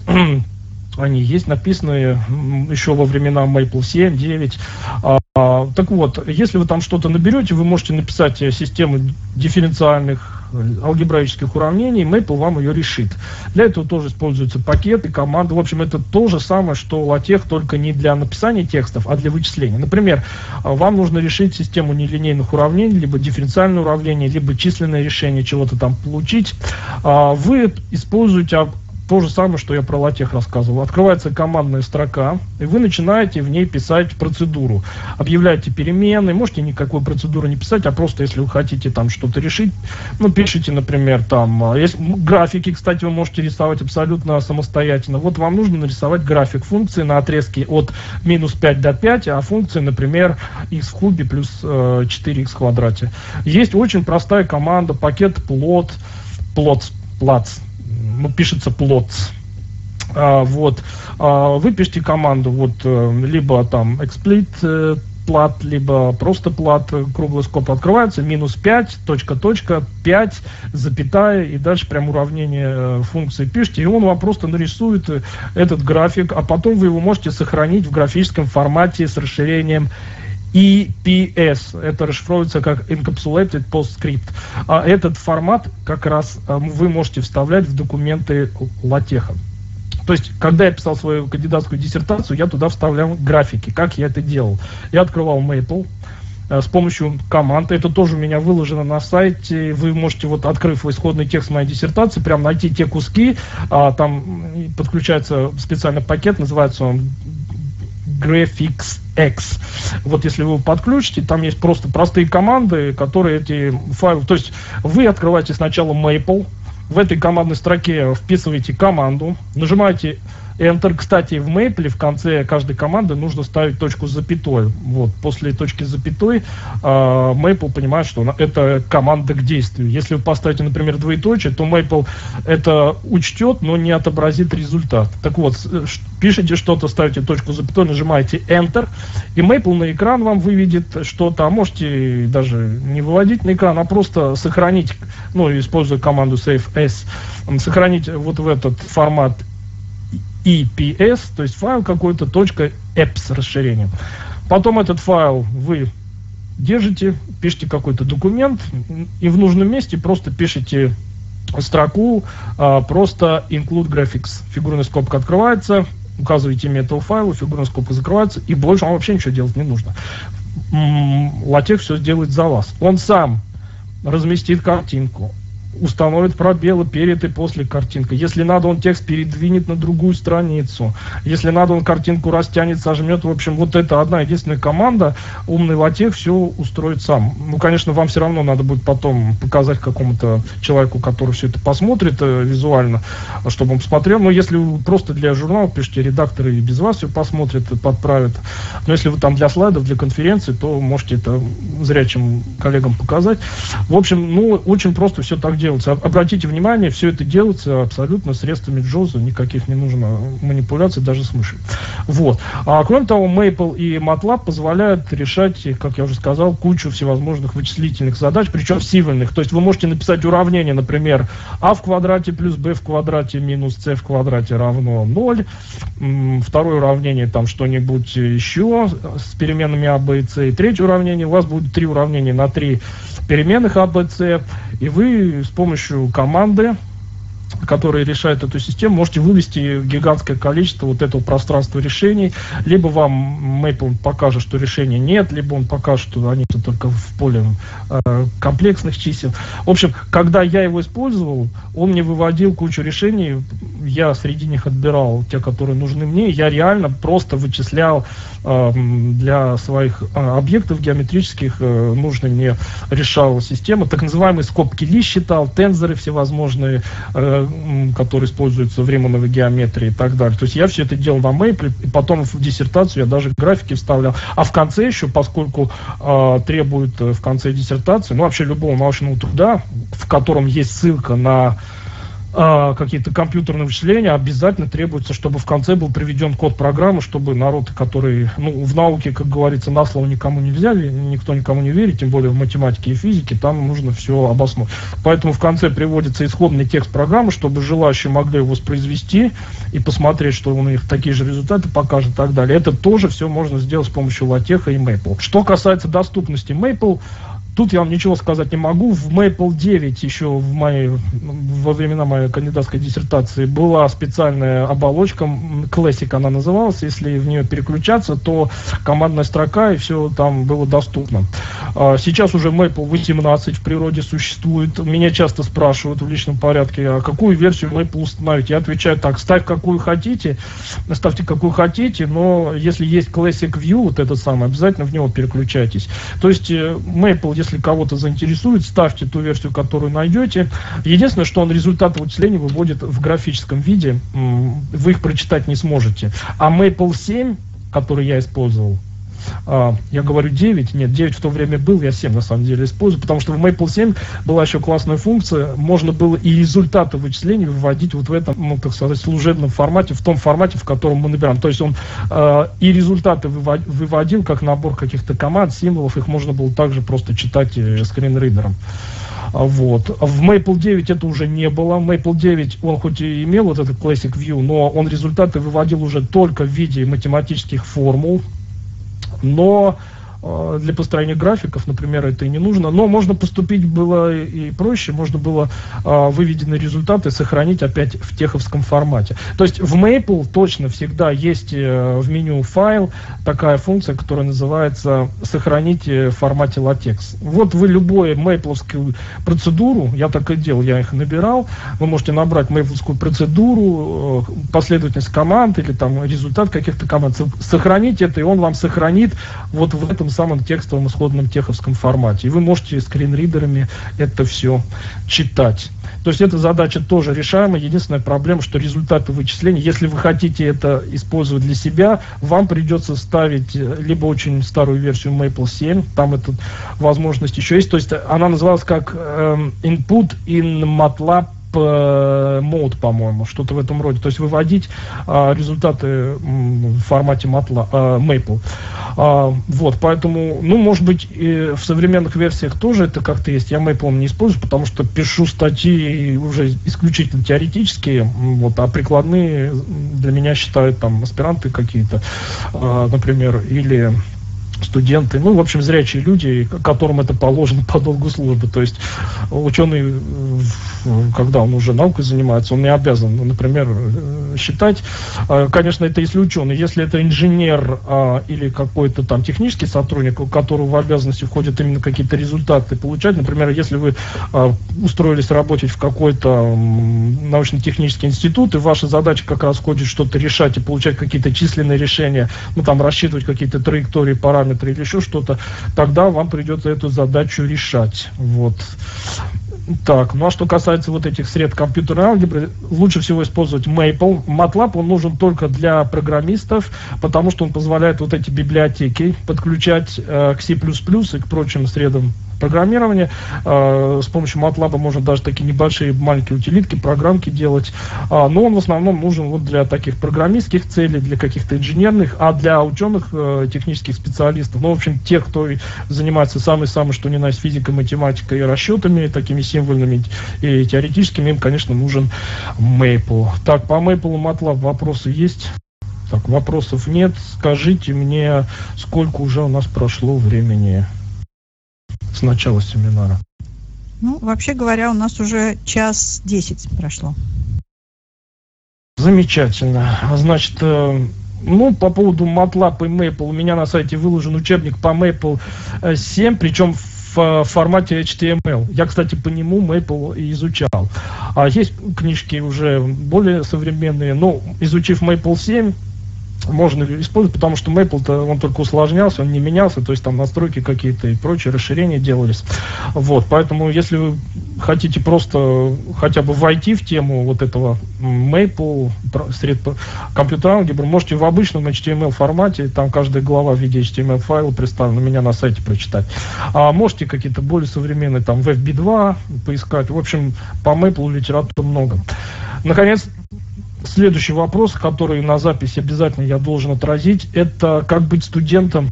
Ну, значит, я уже объяснил, э, как студенты могут со зрячими своими руководителями или коллегами общаться с помощью мат. Ну, я, поскольку э, мой научный руководитель, ну, тоже такой человек э, серьезный математик, он э, сразу латех использовал. Поэтому у меня с ним проблем не было. Он, я ему приносил, когда мы с ним что-то смотрим, я к нему прихожу, мы открываем мой а, PDF-файл, тут же у меня лежит вот этот текст, файл с расширением текста, это исходник. То есть я приношу два файла. Текст, где исходный код документа, и PDF, где уже откомпилированный документ. А, он открывает PDF, читает, читает, доходит до какого-то места, говорит, так, сейчас я вот тебе здесь то-то, то-то исправлю. Переходит в текст файл, там что-то исправит. В общем, мы с ним вот так вот э, работаем. Если ваш научный руководитель, э, либо преподаватель требует именно в вордовском формате, вам придется подключать MatType э, вот таким образом с помощью теховских команд, набирать вордовский документ, приносить ему, он его будет смотреть, ну и дальше давать вам какие-то указания, потом э, приходить вам обратно, переключаться в теховские режимы и его править. Но есть еще одна проблема, очень важная. Как читать литературу, которая присутствует только в графическом виде. То есть математическая литература, как я уже сказал в начале, она очень сложная, там много нелинейных конструкций, надстрочные, подстрочные символы, э, да и вообще много символов, которых нет ни на клавиатуре, ни в стандартном наборе даже шрифтов иногда. То есть, например, если вы читаете книгу по той же алгебраической топологии, например, да, там многострочные формулы фильтрации. Эм, ну, и вот, наверное, Александр Коптев знает, что такое точная э, последовательность, когда ядро каждого последующего члена должно совпадать с образом предыдущего. Там такие стрелочки, над ними либо индексы ставятся, либо под ними индексы. Да, кто-то, из, может быть, занимается теорией графов. Так вот, LaTeX позволяет рисовать даже граф, используя вот эти самые текстовые, доступные для JOS команды. Вот. А, но что делать, если студент какой-то или аспирант э, должен освоить какую-то монографию либо учебник, а он имеется только в формате PDF или дежавю отсканированном. Тут придется привлекать зрячего помощника. Первое, что нужно сделать, это прийти опять-таки в библиотеку э, для слепых, вашу ближайшую, и попросить там плоскопечатное издание, которое вышло в 1982 году. Называется оно точно так же, как и Бралевская, то есть система бралевских обозначений по математике, физике и точным наукам, но уже для зрячих. Что оно из себя представляет? Там, во-первых, точно такой же текст, как по Брайлю, но там всегда присутствует э, еще изображение символа. Даже если человек, который будет вам помогать, ни математик, ни физик, ничего страшного. Мне, например, помогала мама. Она у меня филолог по образованию. Она взяла эту книжку и, глядя на нее, просто она смотрит э, в математическую... То есть она садилась перед монитором, я ей открывал файл, э, на котором был вот такой математический текст. Никакого понимания текста от человека, который вы можете привести любого человека. Единственное, что он должен а, четко читать, что он видит на экране. Перед ним ставите любой записывающий аппарат, плеер, диктофон, все что угодно. Он садится перед экраном, перед собой кладет книжку, а, ну, конечно, в, в момент записи, ну, сначала он должен потренироваться. То есть он должен, видя значок, найти его в этой книжке. Меня мама быстро освоила, что такое тета, это, альфа. А когда она видит э, какой-то символ, а, индекс там верхний, нижний, она не говорит там суммирование по индексу там таком-то, она просто говорит сигма, внизу и равно 1, вверху n, рядом птичка вверх, птичка вниз. Вот такое описание, я уже прекрасно знаю, что это имеется в виду. То есть, если человек, имея перед собой вот эту книжку 1982 года, сможет а, называть символ, то есть он в книжке видит изображение символа, а рядом с каждым символом там написано его название, то он быстро довольно, если человек, э, ну, не будет ставить себе блок. Вообще, как говорится, э, все люди рождаются равными, то есть у всех головной мозг на начальном этапе абсолютно действенный, потом в зависимости от среды и э, собственного настроя человека он как-то по-разному формируется. Но практика показывает, социологи пришли к выводу, что 98% человек сам себе проблем придумывает. То есть, если человек упрется скажет, я не математик, я не буду все это, я не пойму, вы его не заставите все никак. А если человек сядет даже, он скажет, фу, я не математик, ну давай попробуем. Сядет, и он скорее всего, быстро все это освоит, и он сможет вам читать. Как только он сможет э, греческие буквы, индексы, если он сможет, а вот как это читается, что, что, что читается? Ну, вот там интеграл нарисован, а у него там вот под ним что-то, э, вы ему говорите, ну, читай интеграл внизу А, вверху Б. Ну, и все, вы поймете, что интеграл от А до Б. Если там сумма произведения нарисована, матрица нарисована, то это просто табличка в круглой скобке. Он, он читает. Я когда, кстати, э, читаю лекции, дело в том, что я даже лекции читал, спецкурс по различным суровым дисциплин для зрячих магистров. И я на доске ничего не писал. Я ходил просто вот так вдоль доски, она была девственно чистая, а я им диктовал вот так примерно. Матрица из двух строчек. Пишите первую строку. Первый элемент А1, 2.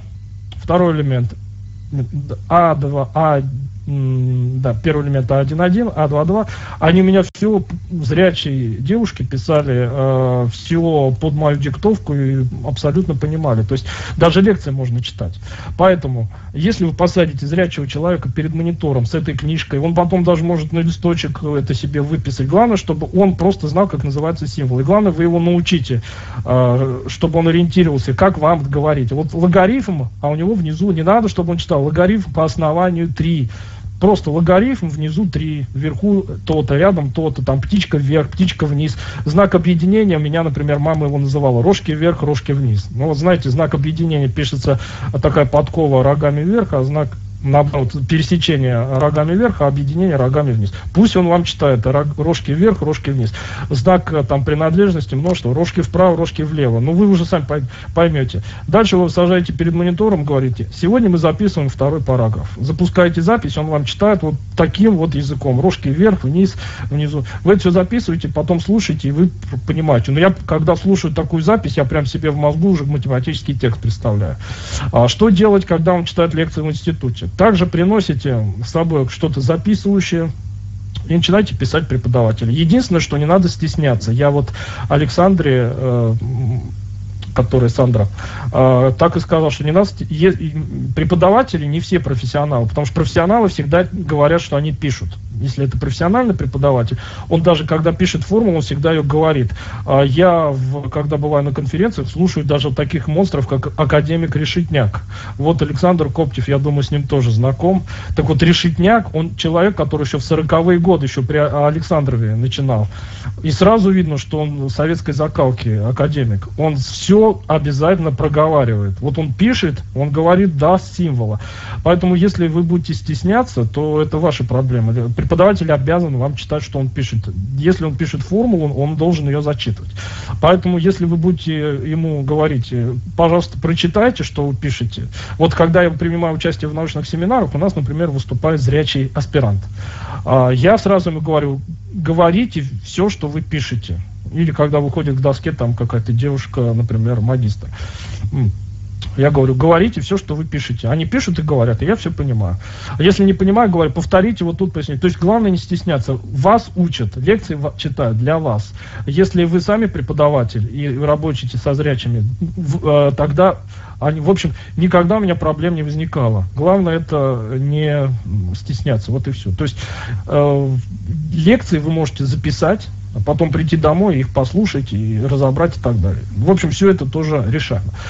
Так, ну и совсем последний кусочек а, связан с... Э, что же в JOS-то происходит э, с математическими текстами? Значит, в JOS 16 была заявлена поддержка режима вот этот самый MathView, математический просмотр. На самом деле, ничего он вам особо хорошего не даст, если вы, конечно, не только работаете с школьными какими-то математическими текстами, ну и если вы там какой-нибудь, может, э, специалист по ну, я не знаю, там, ну, например, по астрофизике там что-то еще можно.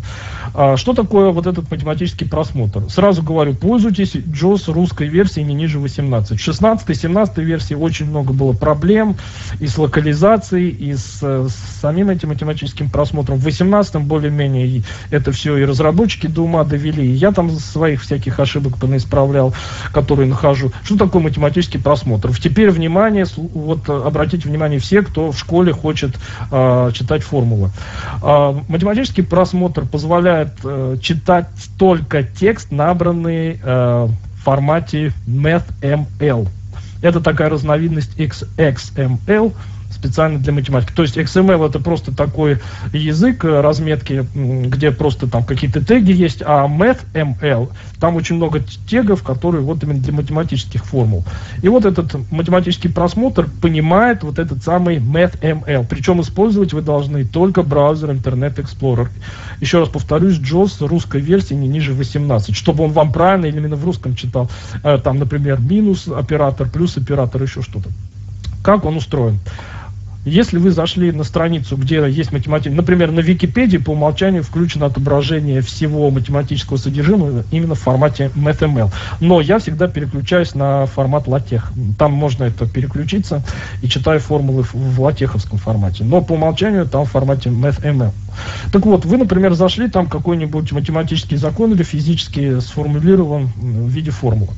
Вы встаете на эту формулу в браузере Internet Explorer, еще раз повторюсь, и Джос вам должен сообщить математика или математическое содержимое. Если вы это слышите, нажимаете Enter. После этого JOS должен перевести вас в формулу. По формуле вы двигаетесь стрелками влево-вправо, а стрелки вверх-вниз переключают уровень детализации. То есть, если вы хотите по каким-то конкретным отдельным единицам, дело в том, что вот этот MathML, он там э, разные теги разные, разного уровня вложенности имеет, и вы можете, например, нажимая стрелку вниз на более э, мелкий масштаб перейти, точнее более крупный, и там какую-то часть формулы просмотреть влево-вправо. Вот так его и читайте. А сразу хочу сказать, что JOS не понимает, когда, например, А и вверху нарисована циферка 2, и верхний индекс 2. То ли это степень 2, то ли это индекс 2. Непонятно. JOS вам не скажет А в степени 2. Ну, может, он вам и скажет, но а вдруг это, например, э, символ, который тензор. Вот если у тензора группа верхних индексов и нижних индексов, да? например, вот метрический тензор, который, например, а, вот используется в гидродинамике, физике и у меня в геометрии. А, метрический тензор, он есть э, с двумя индексами вверху, внизу, а есть тензор Римана, тоже любимый нами объект, я имею в виду специалистами по теории относительности математической, Римановой геометрии, вот как раз то, чем я занимаюсь. Там у тензора кривизны три индекса внизу и один индекс вверху. И вот вам Джос тогда мог бы сказать, там что-то такое R и G в степени L, ну, например. То есть Джос не сможет никогда вам дать точного ответа. То ли это верхний индекс, то ли это степень. Тут вам самим разбираться. И, конечно, сложные формулы он вам не прочитает. Но математические такие, э, вот этот мат-просмотр, он, конечно, был разработан для того, чтобы э, школьные учителя вместе со своими учениками разбирали математику. А, ну, что-то там в астрофизике можно, ну, там уравнение, например, синтеза внутри звезды, да, где там плюсики какие-то стоят, еще что-то. Ну, вполне читает. Ну, еще там что-то. Ну, за, теорема Пифагора. Ну, конечно, серьезные математические тексты вам математический просмотр не даст. Еще раз повторюсь, обязательно используйте русскую версию JOS не ниже 18, потому что там он, во-первых, будет вам множество символов читать, которых не было даже в JOS 17. Хотя этот файл там уже был, но он был очень убогий, там очень многих символов нет. В 18 они были очень сильно расширены. А во-вторых, там этот э, просмотр и его русское исполнение довольно неплохо до ума доведем, поэтому еще раз повторюсь, JOS русской версии не ниже 18. Но вообще всегда лучше использовать JOS самой последней версии. Если вы работаете с русскими текстами, то, конечно, нужна русская версия JOS. И еще раз повторюсь, потому что постоянно я там что-то доделываю, постоянно что-то там и разработчики э, добавляют в поддержке математики. И еще хочу уточнить, значит, э, если у вас есть брайлевский дисплей, обязательно тоже используйте только JOS не ниже 18, потому что там есть такая а, таблица Брайля, которая имеется только в русской версии JOS, она называется RUS, подчеркивание. Unicode. Вот если вы на нее переключитесь в русской версии JOS 18, то вы обнаружите, что там, вот в этом самом математическом брайле, который в 1981 году был сформирован, отображаются стрелки, греческие буквы, многие математические знаки. Это я туда все вписал, целую секцию. Она именно в русской версии JOS 18 появилась. То есть, если вы хотите на дисплее что-то такое читать в привычном брайле, привычным обозначением, обязательно переключитесь на вот эту русскую Unicode таблицу. Ой, что я говорю? Нет, нет. Рус альтернативе она называется. Рус, подчеркивание, альтернатив, ну, в зависимости от синтезатора, он может ее прочитать Рус альтернатив или Рус альтернатив. Да, да, нет, Рус Unicode как раз это изначально встроенная таблица. Прошу еще раз прощения, обратите внимание, Рус Unicode это таблица, где ничего такого нету, это таблица, идет, которая идет по умолчанию, она включена по умолчанию. Но в русской версии JOS всегда имеется вот эта альтернативная таблица с э, более-менее привычным русским брайлем. И вот именно про нее я говорил. Рус альтернативе она называется дословно. А, вот именно там и добавлена математическая секция для русского математического брайля. Если у вас есть брайльский дисплей, обязательно включите вот эту таблицу Рус альтернатив и можете увидеть там. У меня он показывает стрелки, а у меня показывает буквы разные, греческие, латинские, готические, даже точками 7-8 он подчеркивает. Кстати, если вы пользуетесь брайлевским дисплеем, никогда не выключайте точки 7-8. Очень полезная штука, потому что, а, например, когда вы читаете PDF математический и видите, что под буквы стоят точки 7-8, это сразу говорит, даже если Джос там промолчал, это говорит, что буква либо заглавная, либо она там полужирным шрифтом набрана, ну и так далее. Вы можете использовать так называемую мар- бралевскую маркировку, marking, э, и там вы можете назначить нужные вам шрифты, чтобы он точками 7,8, например, там курсивный э, подсвечивал, э, ну, подчеркивал, скажем так, да.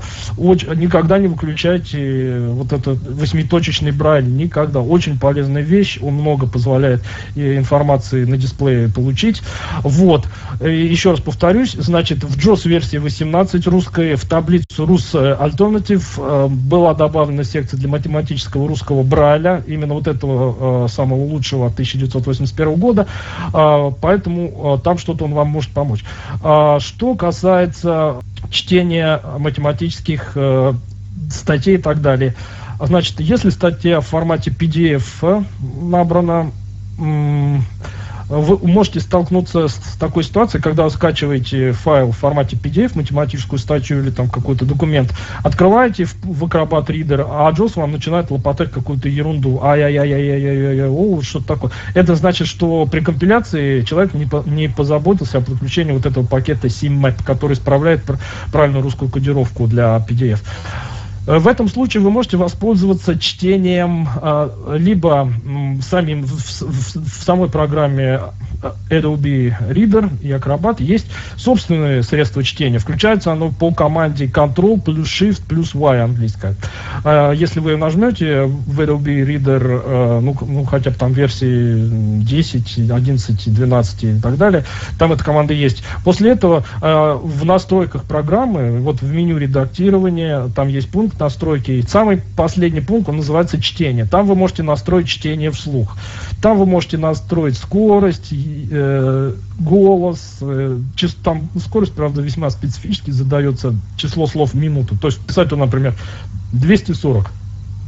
То есть там не ползунками, а вот э, указанием слов в минуту указывается. В общем, настроить средство чтения в самом Adobe Reader, и вот он вам уже будет читать. То есть Джоз будет лопотать э, какую-то бессвязицу, но если вы настроите чтение в самом Adobe Reader или Adobe Acrobat, то вы можете запускать его собственное средство чтения и читать даже вот такие документы. Я, например, так и поступал, а, когда находил по тому же латеху вот в PDF еще там 2001 или 2002 года э, создания файла, я вот так и, и читал средством чтения. Более того, вы можете в программе Балаболка открыть этот PDF-файл, там JOS уже, и сама Балаболка, и JOS, а Балаболка, она уже этой проблемы с кодировкой не имеет.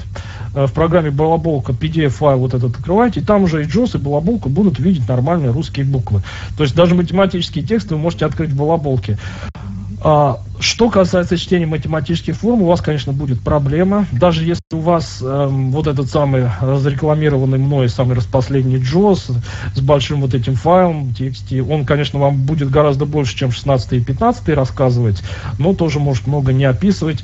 А, даже матема- средства математического просмотра где-то вам может что-то не совсем хорошо говорить, потому что математические тексты это очень-очень сложно. Но, тем не менее, в JOS это есть с помощью Джоза можно довольно много, особенно школьные математические тексты, ну, процентов на 85-90 довольно хорошо Джозом прочитывается.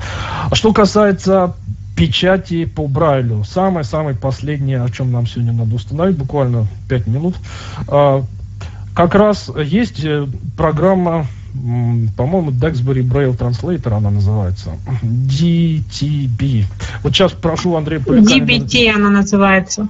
DBT. Прошу вот Андрея Поликанина всем написать ее полное название нам в чат, то есть как она пишется, вот в три слова, а, чтобы он нам написал. А, компания Elite Group эту программу локализует. А, в основном эта программа используется для преобразования, как для подготовки текстов для печати на бралевских принтерах. Так вот, в этой программе есть э, полезная такая функция, которая позволяет э, вот все обратите внимание, да, вот Андрей Поликанин нам написал э, название. Так вот, э, в DBT э, есть возможность распознавания вот как раз формата LaTeX. А, то есть э, DBT, она может взять вот этот самый исходный документ, source файл вот этот самый, написанный вот теми текстами. То есть, а если вы, грубо говоря, возьмете у меня на сайте какой-нибудь файл вот в этого формата текст, набранный текстовым командой, то теоретически DBT может его взять и сразу преобраз... э, напечатать на бралевском принтере. Конечно, как-то... Но есть проблема. Проблема в том, что... А почему это хорошо? Потому что, например, а, в нотации латеха не верхний и нижний индекс а, указываются четко. То есть вот а, если вы хотите написать символ, чтобы у него был нижний индекс и верхний индекс, то перед нижним индексом вы ставите знак подчеркивания, а перед верхним знак крышка. Ну, то, что по-английски head называется. Да? А вот. А если вы хотите сложный индекс написать, то вы это в фигурной скобке берете. То есть Braille Translator он сразу поймет, ему не надо объяснять специально, он будет глядеть прямо в этот код. То есть если, если он видит вот такую надпись э, доллар, латинской буквы A, подчеркивание, фигурная скобка открывается и же, фигурная скобка закрывается, то по Брайлю он напечатает латинскую букву А, потом поставит признак нижнего индекса, а в советском Брайле э, это, э, это точки первая, шестая, буква Ю. Потом он напишет ИЖИ, а потом поставит признак конца этого индекса. Ну, это буква Ш, то, то есть первая, пятая, шестая. Потому что в техе указаны, фигурная скобка открывается, это начало, индекса, а фигурная скобка закрывается, это конец индекса. Если в техе указано просто подчеркивание и один символ, то брайлевский транслятор поймет это так. Мы должны написать букву, я должен напечатать букву А, и у нее один единственный индекс, который после знака подчеркивания идет. Если стоит крышка, а потом что-то в фигурных скобках, то транслятор Брайля это посчитает, как э, нужно напечатать это верхний. То есть э, в, в, в Duxbury Braille Translator точно встроена вот эта поддержка нотации латеха. Э, вопрос в том, насколько она удобочитаемый русский документ выдает. Это уже вопрос не ко мне, но э, дальше вопрос к локализаторам э, вот этого продукта, э, потому что, во-первых, э, программа не русского производства, естественно, там все рассчитано изначально на, скорее всего, англоязычный Брайль. А можно ли там привести это к нормальному русскому виду? Нужно для этого прояснить два вопроса. Первый, а если там, например, доступны для редактирования, вот как в JOS я вам рассказывал, вы можете даже бралевскую таблицу, сами математические обозначения, бралевские обозначения для математических символов туда прописывать. Просто в блокноте открываете файл rus подчеркивание alternative.jbt, вписываете там специальную строку вот такого формата U плюс Unicode математического символа равно и далее многоклеточное, одноклеточное обозначение символа. Сами руками можете вписать, никого не просить. А если у Duxbury Braille транслятор есть вот такой аналог, чтобы локализаторы и пользователи могли сами туда руками что-то вписать, это много снимать. Если этого нет, то есть это первое нужно прояснить, есть ли такая возможность. Если ее нет, тогда нужно что-то решать либо с разработчиками, либо с локализаторами, чтобы а, можно было составить вот такой конвертер в русский математический брайль из латеха. Поскольку я, например, и латех знаю, и математический брайль, я бы это без труда мог сделать. Ну, я думаю, не только я, да, я думаю, у нас есть и еще люди, которые латек знают, вот и Брайль, например, Александр Коптев, присутствующий здесь. А, а, и если с разработчиками удастся это как-то вот наладить, э, взаимоотношения, в, в случае, если мы не можем сами, там, пользователи локализатора это вручную делать такие файлы, то с ними вот такой вот составить конвертер.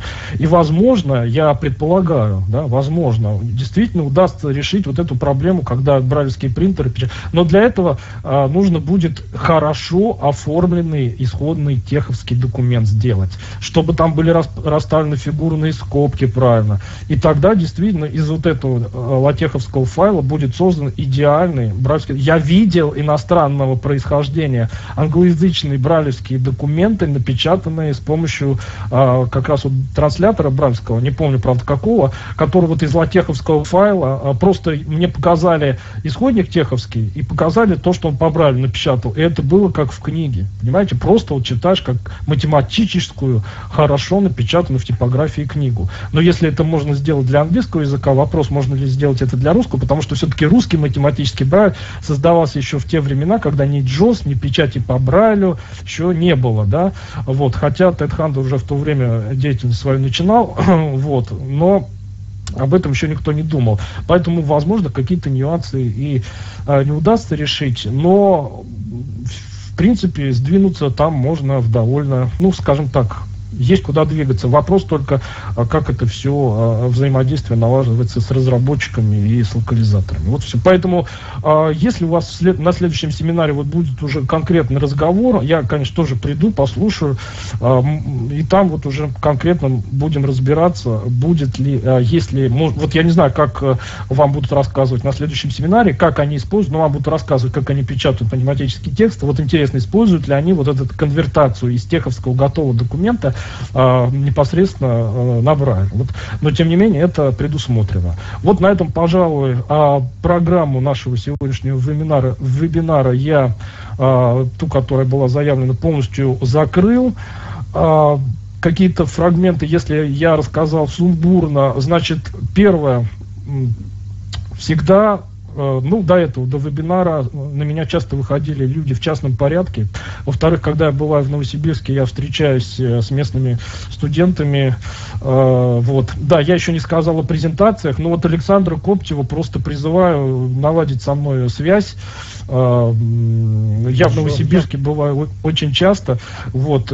Ко мне обращаются и через контакт, и через электронную почту. Абсолютно. Вот Сандра, вот Александр сказал, что он слушал я ей прям вот, она мне писала ВКонтакте, как мне написать вот такую-то формулу. Я ей писал прям вот, или она мне присылала кусок из, Википе, из Википедии в теховской нотации, говорит, расскажи мне язык нормальными словами. Я перевод присылал вот этой формулы, просто писал прям словами. Прямое произведение А на Б, вот. То есть, э, секунду, сейчас я договорю. Э, то есть, э, вот эти уже частности, какие-то конкретные э, вопросы, э, которые самому не удается понять или найти, всегда можно связаться и прояснить уже э, в личном порядке. В общем, все это можно без проблем сделать. То есть связь всегда можно наладить. Так, и да, ну про сайт я уже сказал. На сайте выложены образцы. Что выложено на сайте? Выложены вот эти файлы с расширением текст, а, выложены все виды документов и презентации. Если вы хотите, например, как вот зрячие студенты делают, они а, показывают презентации, сделанные в PowerPoint или Word, а, ну, а, физики и математики, они все делают как раз в PDF. То есть на всех конференциях и на защитах они делают PDF-презентацию, то есть листают слайды, создают PDF. Вот я на конференциях всегда показывал PDF, да, презентацию. У меня на сайте лежит исходник, как вот эти слайды, они там размечаются, как начинать, как заканчивать. Лежит гигантский вот этот документ, э, где и таблицы можно, и матрицы посмотреть, и внедрять графики. Ну, что там только нет. Есть есть мейпловские выложены программки, которые я для себя делал, там вот эти процедуры для Maple. В общем, а, если вы хотите посмотреть, как это в природе реально происходит, можете взять там. А, конечно, куча литературы есть на сайте Ярославского университета по латеху. А, есть куча книг э, в различных э, библиотеках электронных и так далее. Но вопрос их доступности всегда надо разбирать в частном порядке. Ну, на этом даже уточняющие вопросы я тоже закончил. Э, Все, теперь давайте, если есть финальные вопросы, либо замечания, если нет, то слово тогда организаторам. А можно то меня слышно сейчас? Алло? Да, слышно. Ага, значит, я хотел, э, во-первых, уточнить немножко. Вот вы, Евгений, говорили, что в Википедии э, можно настроить чтение в разметке тех. Так вот, я просто хотел уточнить, что для этого нужна регистрация, то есть так просто ее нельзя настроить. Э, теперь второй момент по поводу логарифма и других вот э, вещей, как вы говорили, рожки вверх, вниз, ну, как вот читают обычные зрячие люди. Я с вами здесь немного не соглашусь, потому что бывает не всегда понятно, это хорошо, вы вот имеете представление, как оно по зрячему записывается, что что-то внизу, а что-то вверху. А вот если человек не имеет такого представления, вот как я, например, у меня же тоже, хоть я на программиста учусь, но есть математические дисциплины. Ну и такой момент еще, хоть основная, это основной скринридер JAWS заявлен, но хотелось бы услышать как вот эти PDF и символы, те же вот, про которые рассказывал здесь, с помощью NVDA, потому что словарь-то можно добавить, но вот не все, как я понял, так просто решается, вот с тем же Джозом вы рассказывали. Ну, вот... ну, я отвечаю вам по пунктам. Значит, по поводу, что вы не имеете представления. У меня к вам встречный вопрос. А вы брали трехтомник Бралевский, вот это 81 -го года, о котором я рассказывал? Вы его читали? Нет, к сожалению, нет. А вот э, я с этого и начинал. Я перед поступлением на первый курс его взял и читал. Дело в том, что там приведено изображение э, рельефное э, каждого символа. То есть, если вы его посмотрите, вы будете знать, как э, выглядит для зрячих. Это первое. А во-вторых, э, если вы не имеете представления, то вы можете преподавателя попросить. То есть, э, вы можете к, ним, к нему подойти и сказать, а вы можете мне объяснить, как, например, вот интеграл выглядит или как вот суммирование, он вам легко, э, раз, то есть он сядет скажет, представь себе букву сигма, э, вот, а может взять даже палец э, ваш, поводить им там как-то по столу и что-то такое изобразить, вот, и может объяснить, понимаете, более того, вы можете, ну я не знаю, даже меня спросить. Я вам тоже всегда могу, ну или у тех людей, кто вот уже глубоко в этой теме сидит, я вам расскажу, как это выглядит. Например, вот логарифм, он пишется просто буковками лог, а внизу у него, э, внизу и вправо рисуется индекс. Вот и все. Э, ну, в принципе, вы вот так сказали, что вы не имеете представления. Если вы захотите, вы это легко себе сможете представить. То есть а, вы либо можете взять вот этот трехтомник, либо поспрашивать преподавателя, чтобы они просто описали. Вот скажите, я не вижу то, что вы видите в книжках. Опишите мне, как выглядит интеграл э, ну, определенно, неопределенно. Вот я вам сказал, что бесконечность выглядит как цифра 8, положенная на бок. Ну вы же это можете себе представить? Можете. А как выглядит э, син? Вот как вы думаете, как пишется синус? Э, он пишется тоже син, э, латинские буквы и так далее. Вот, поэтому это... Но син и косинус это простые, а вот я имел в виду, как вы говорите, рожками вверх, что-то внизу, что вверху. Это все тоже, да, вы можете и в книжке найти и описать это а прям кстати, изображение. Вот, что перебиваю, но еще так по Брайлевскому тогда такой вопрос у меня. А если оно в электронном виде, чтобы зрячие могли, допустим, когда читать будут графический PDF-файл, чтобы могли как-то в электронном виде посмотреть, там альтап нажать или мышкой кликнуть, и в другом окне этот будет документ. А вот я вам опять-таки могу сказать, что если вот этот я в PDF сделал таблицу вот этих символов именно для таких целей, то есть я еще раз скажу, что там несколько э, столбцов, в одном теховская команда, во втором его название, точнее да, во втором его а, графическое представление, а в третьем его название. И вот на, на второй, третий столбец, если зрячий ваш помощник будет смотреть, он будет видеть название символа и как он выглядит э, на картинке. Да? То есть он может открыть вот, вот этот файл, вы его сами можете составить, то есть набрать в техе нужную двухколоночную такую табличку и, пожалуйста, это вы можете и сами сделать или взять уже готовый. Это, конечно, в электронном виде это можно создать, а, да и готовый можно найти. Это все есть. А вот насчет... Так, у вас еще, у вас еще какой-то был третий вопрос. Насчет NVDA я хотел спросить. Ага, насчет NVDA. Знаете, вот я вас переадресую. Вот, может, среди присутствующих есть люди, которые... Я настолько редко NVIDIA пользуюсь. Я знаю, что в NVIDIA еще раньше JOS появилась поддержка простей школьной, простейшей школьной математики. Вот этот математический просмотр. Знаю, что он там есть. А, никогда его сам не проверял. И настолько я плохо с NVIDIA э, работал. Надо MSPlayer доставлять. Напомню, я доставлял на одном компьютере и на старой системе оно вообще переставало приложение озвучиваться и приходилось удалять. Она вот на новом уже, на новой на десятке, оно просто какую-то ошибку выдало и все. Ну, для Джоза тоже нужен был сначала матплеер, потом не то в версии 17 в какой-то они объявили, что уже без матплеера все это читается. Я это проверил, действительно читается. Я думаю, и в NVIDIA, наверное, это уже убрали. Вот. Но все-таки вам нужно... Там вроде э, не убрали.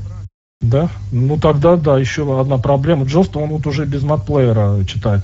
А, ну, я вам тут не могу ничего сказать.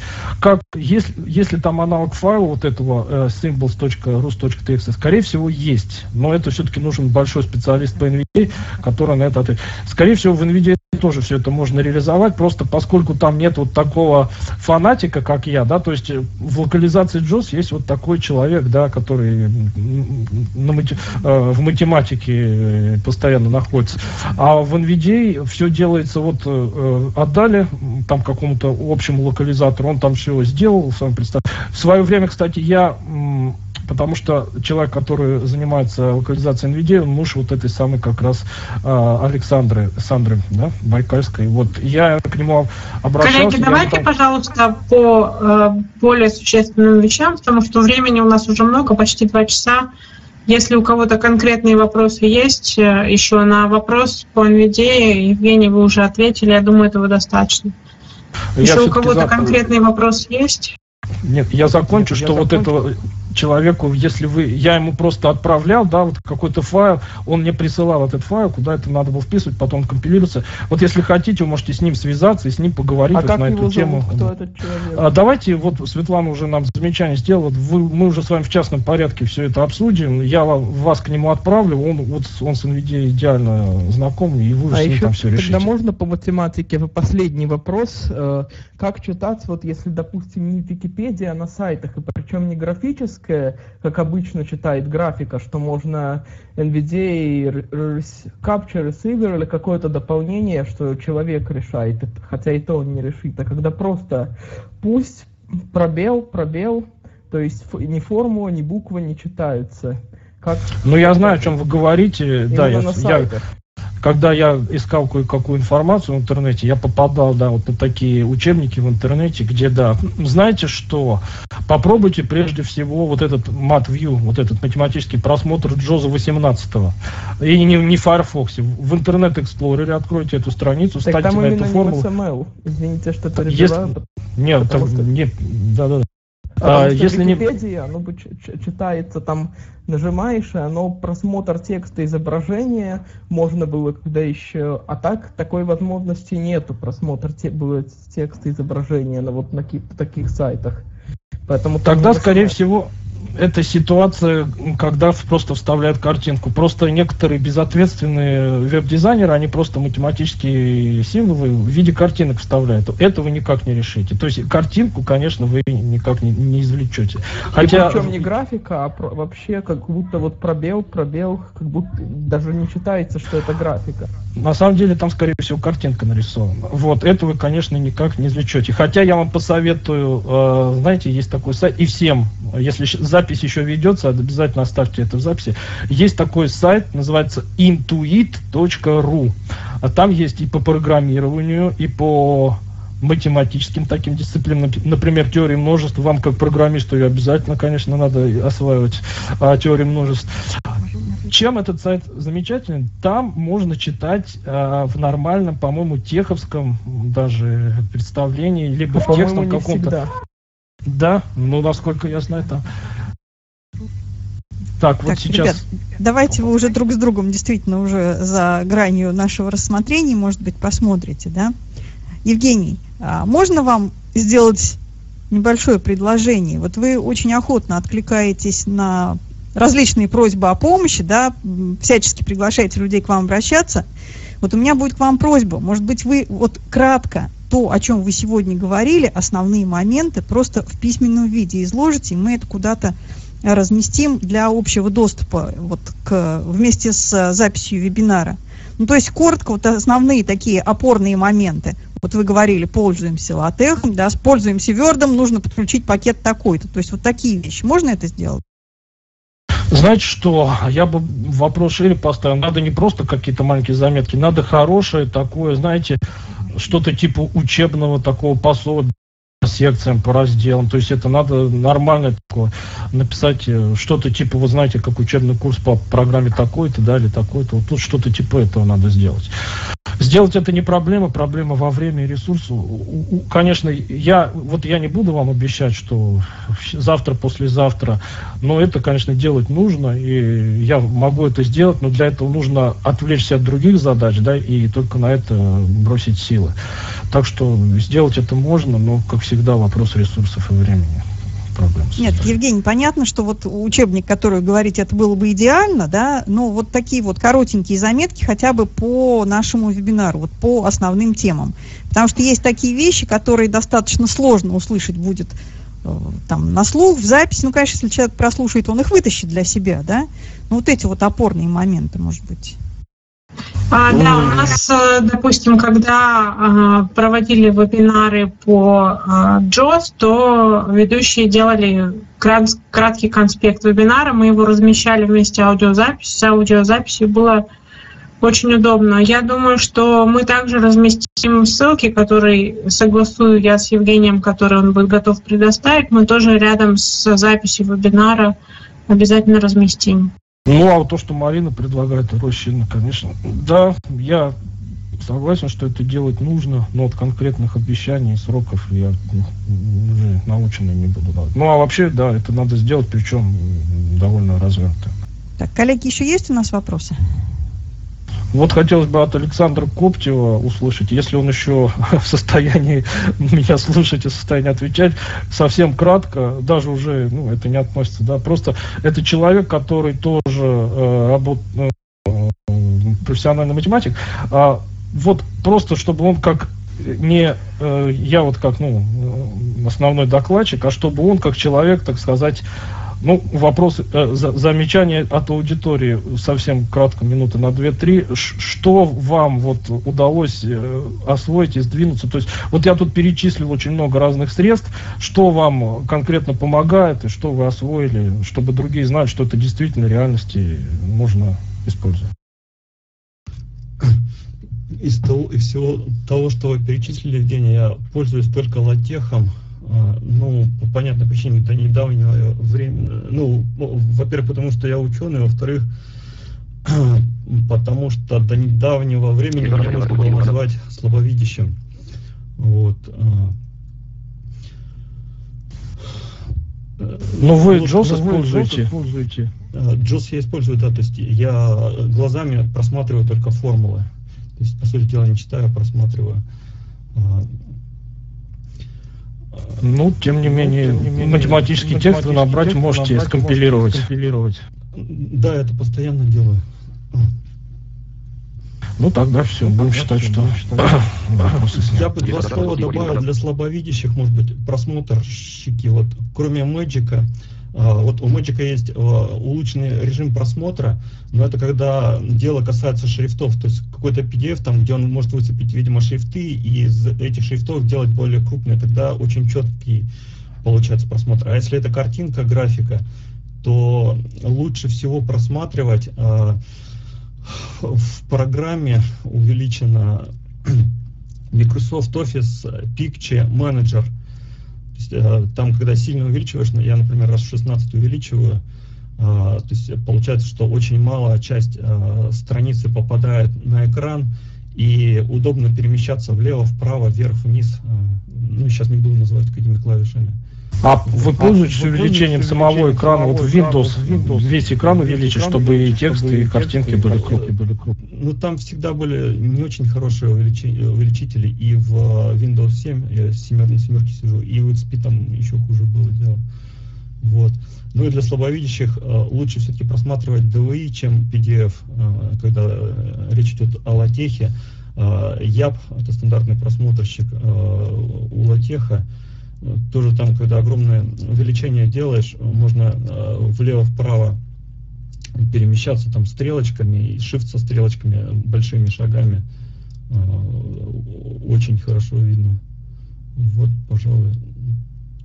Ну что же, ну вот что это вы слышали Александра Коптева, тоже ну, человек, который занимается математикой, и уже совсем ну, в завершение еще хочу назвать такое имя, как э, Владимир Таркаев, он из Челябинска, он занимается тем, что э, работает для зрячих, то есть э, в, при Челябинском университете есть лаборатория квантовой топологии, э, руководитель этой топологии знакомый со мной Евгений Фоминых, он зрячий, а вот э, Владимир Таркаев, он его поручение, там для них какие-то дела делает, вот как раз человек, который тоже пользуются средством доступности, ну, каким-то средством доступности, ну, в общем, есть э, еще в Челябинске такой товарищ. Ну и все, тогда на этом можно и э, окончательно точку поставить. Спасибо, Евгений. Я думаю, что было очень полезно, достаточно сложно, но э, информация такая, которую ну, редко где можно найти. Поэтому огромное вам спасибо. Дорогие друзья, спасибо всем за участие в нашем вебинаре. Ждем вас через две недели на вебинаре, который будет вести Владимир Вячеславович Соколов. Думаю, мы продолжим там этот разговор сложный для нас, гуманитариев, и полезный для математиков. А, запись будет обязательно а, размещена, но не в ближайшее время. Как только она будет а, готова к размещению, мы обязательно сообщим об этом в новостях. Всем спасибо, всего доброго, до встречи. Всем до свидания.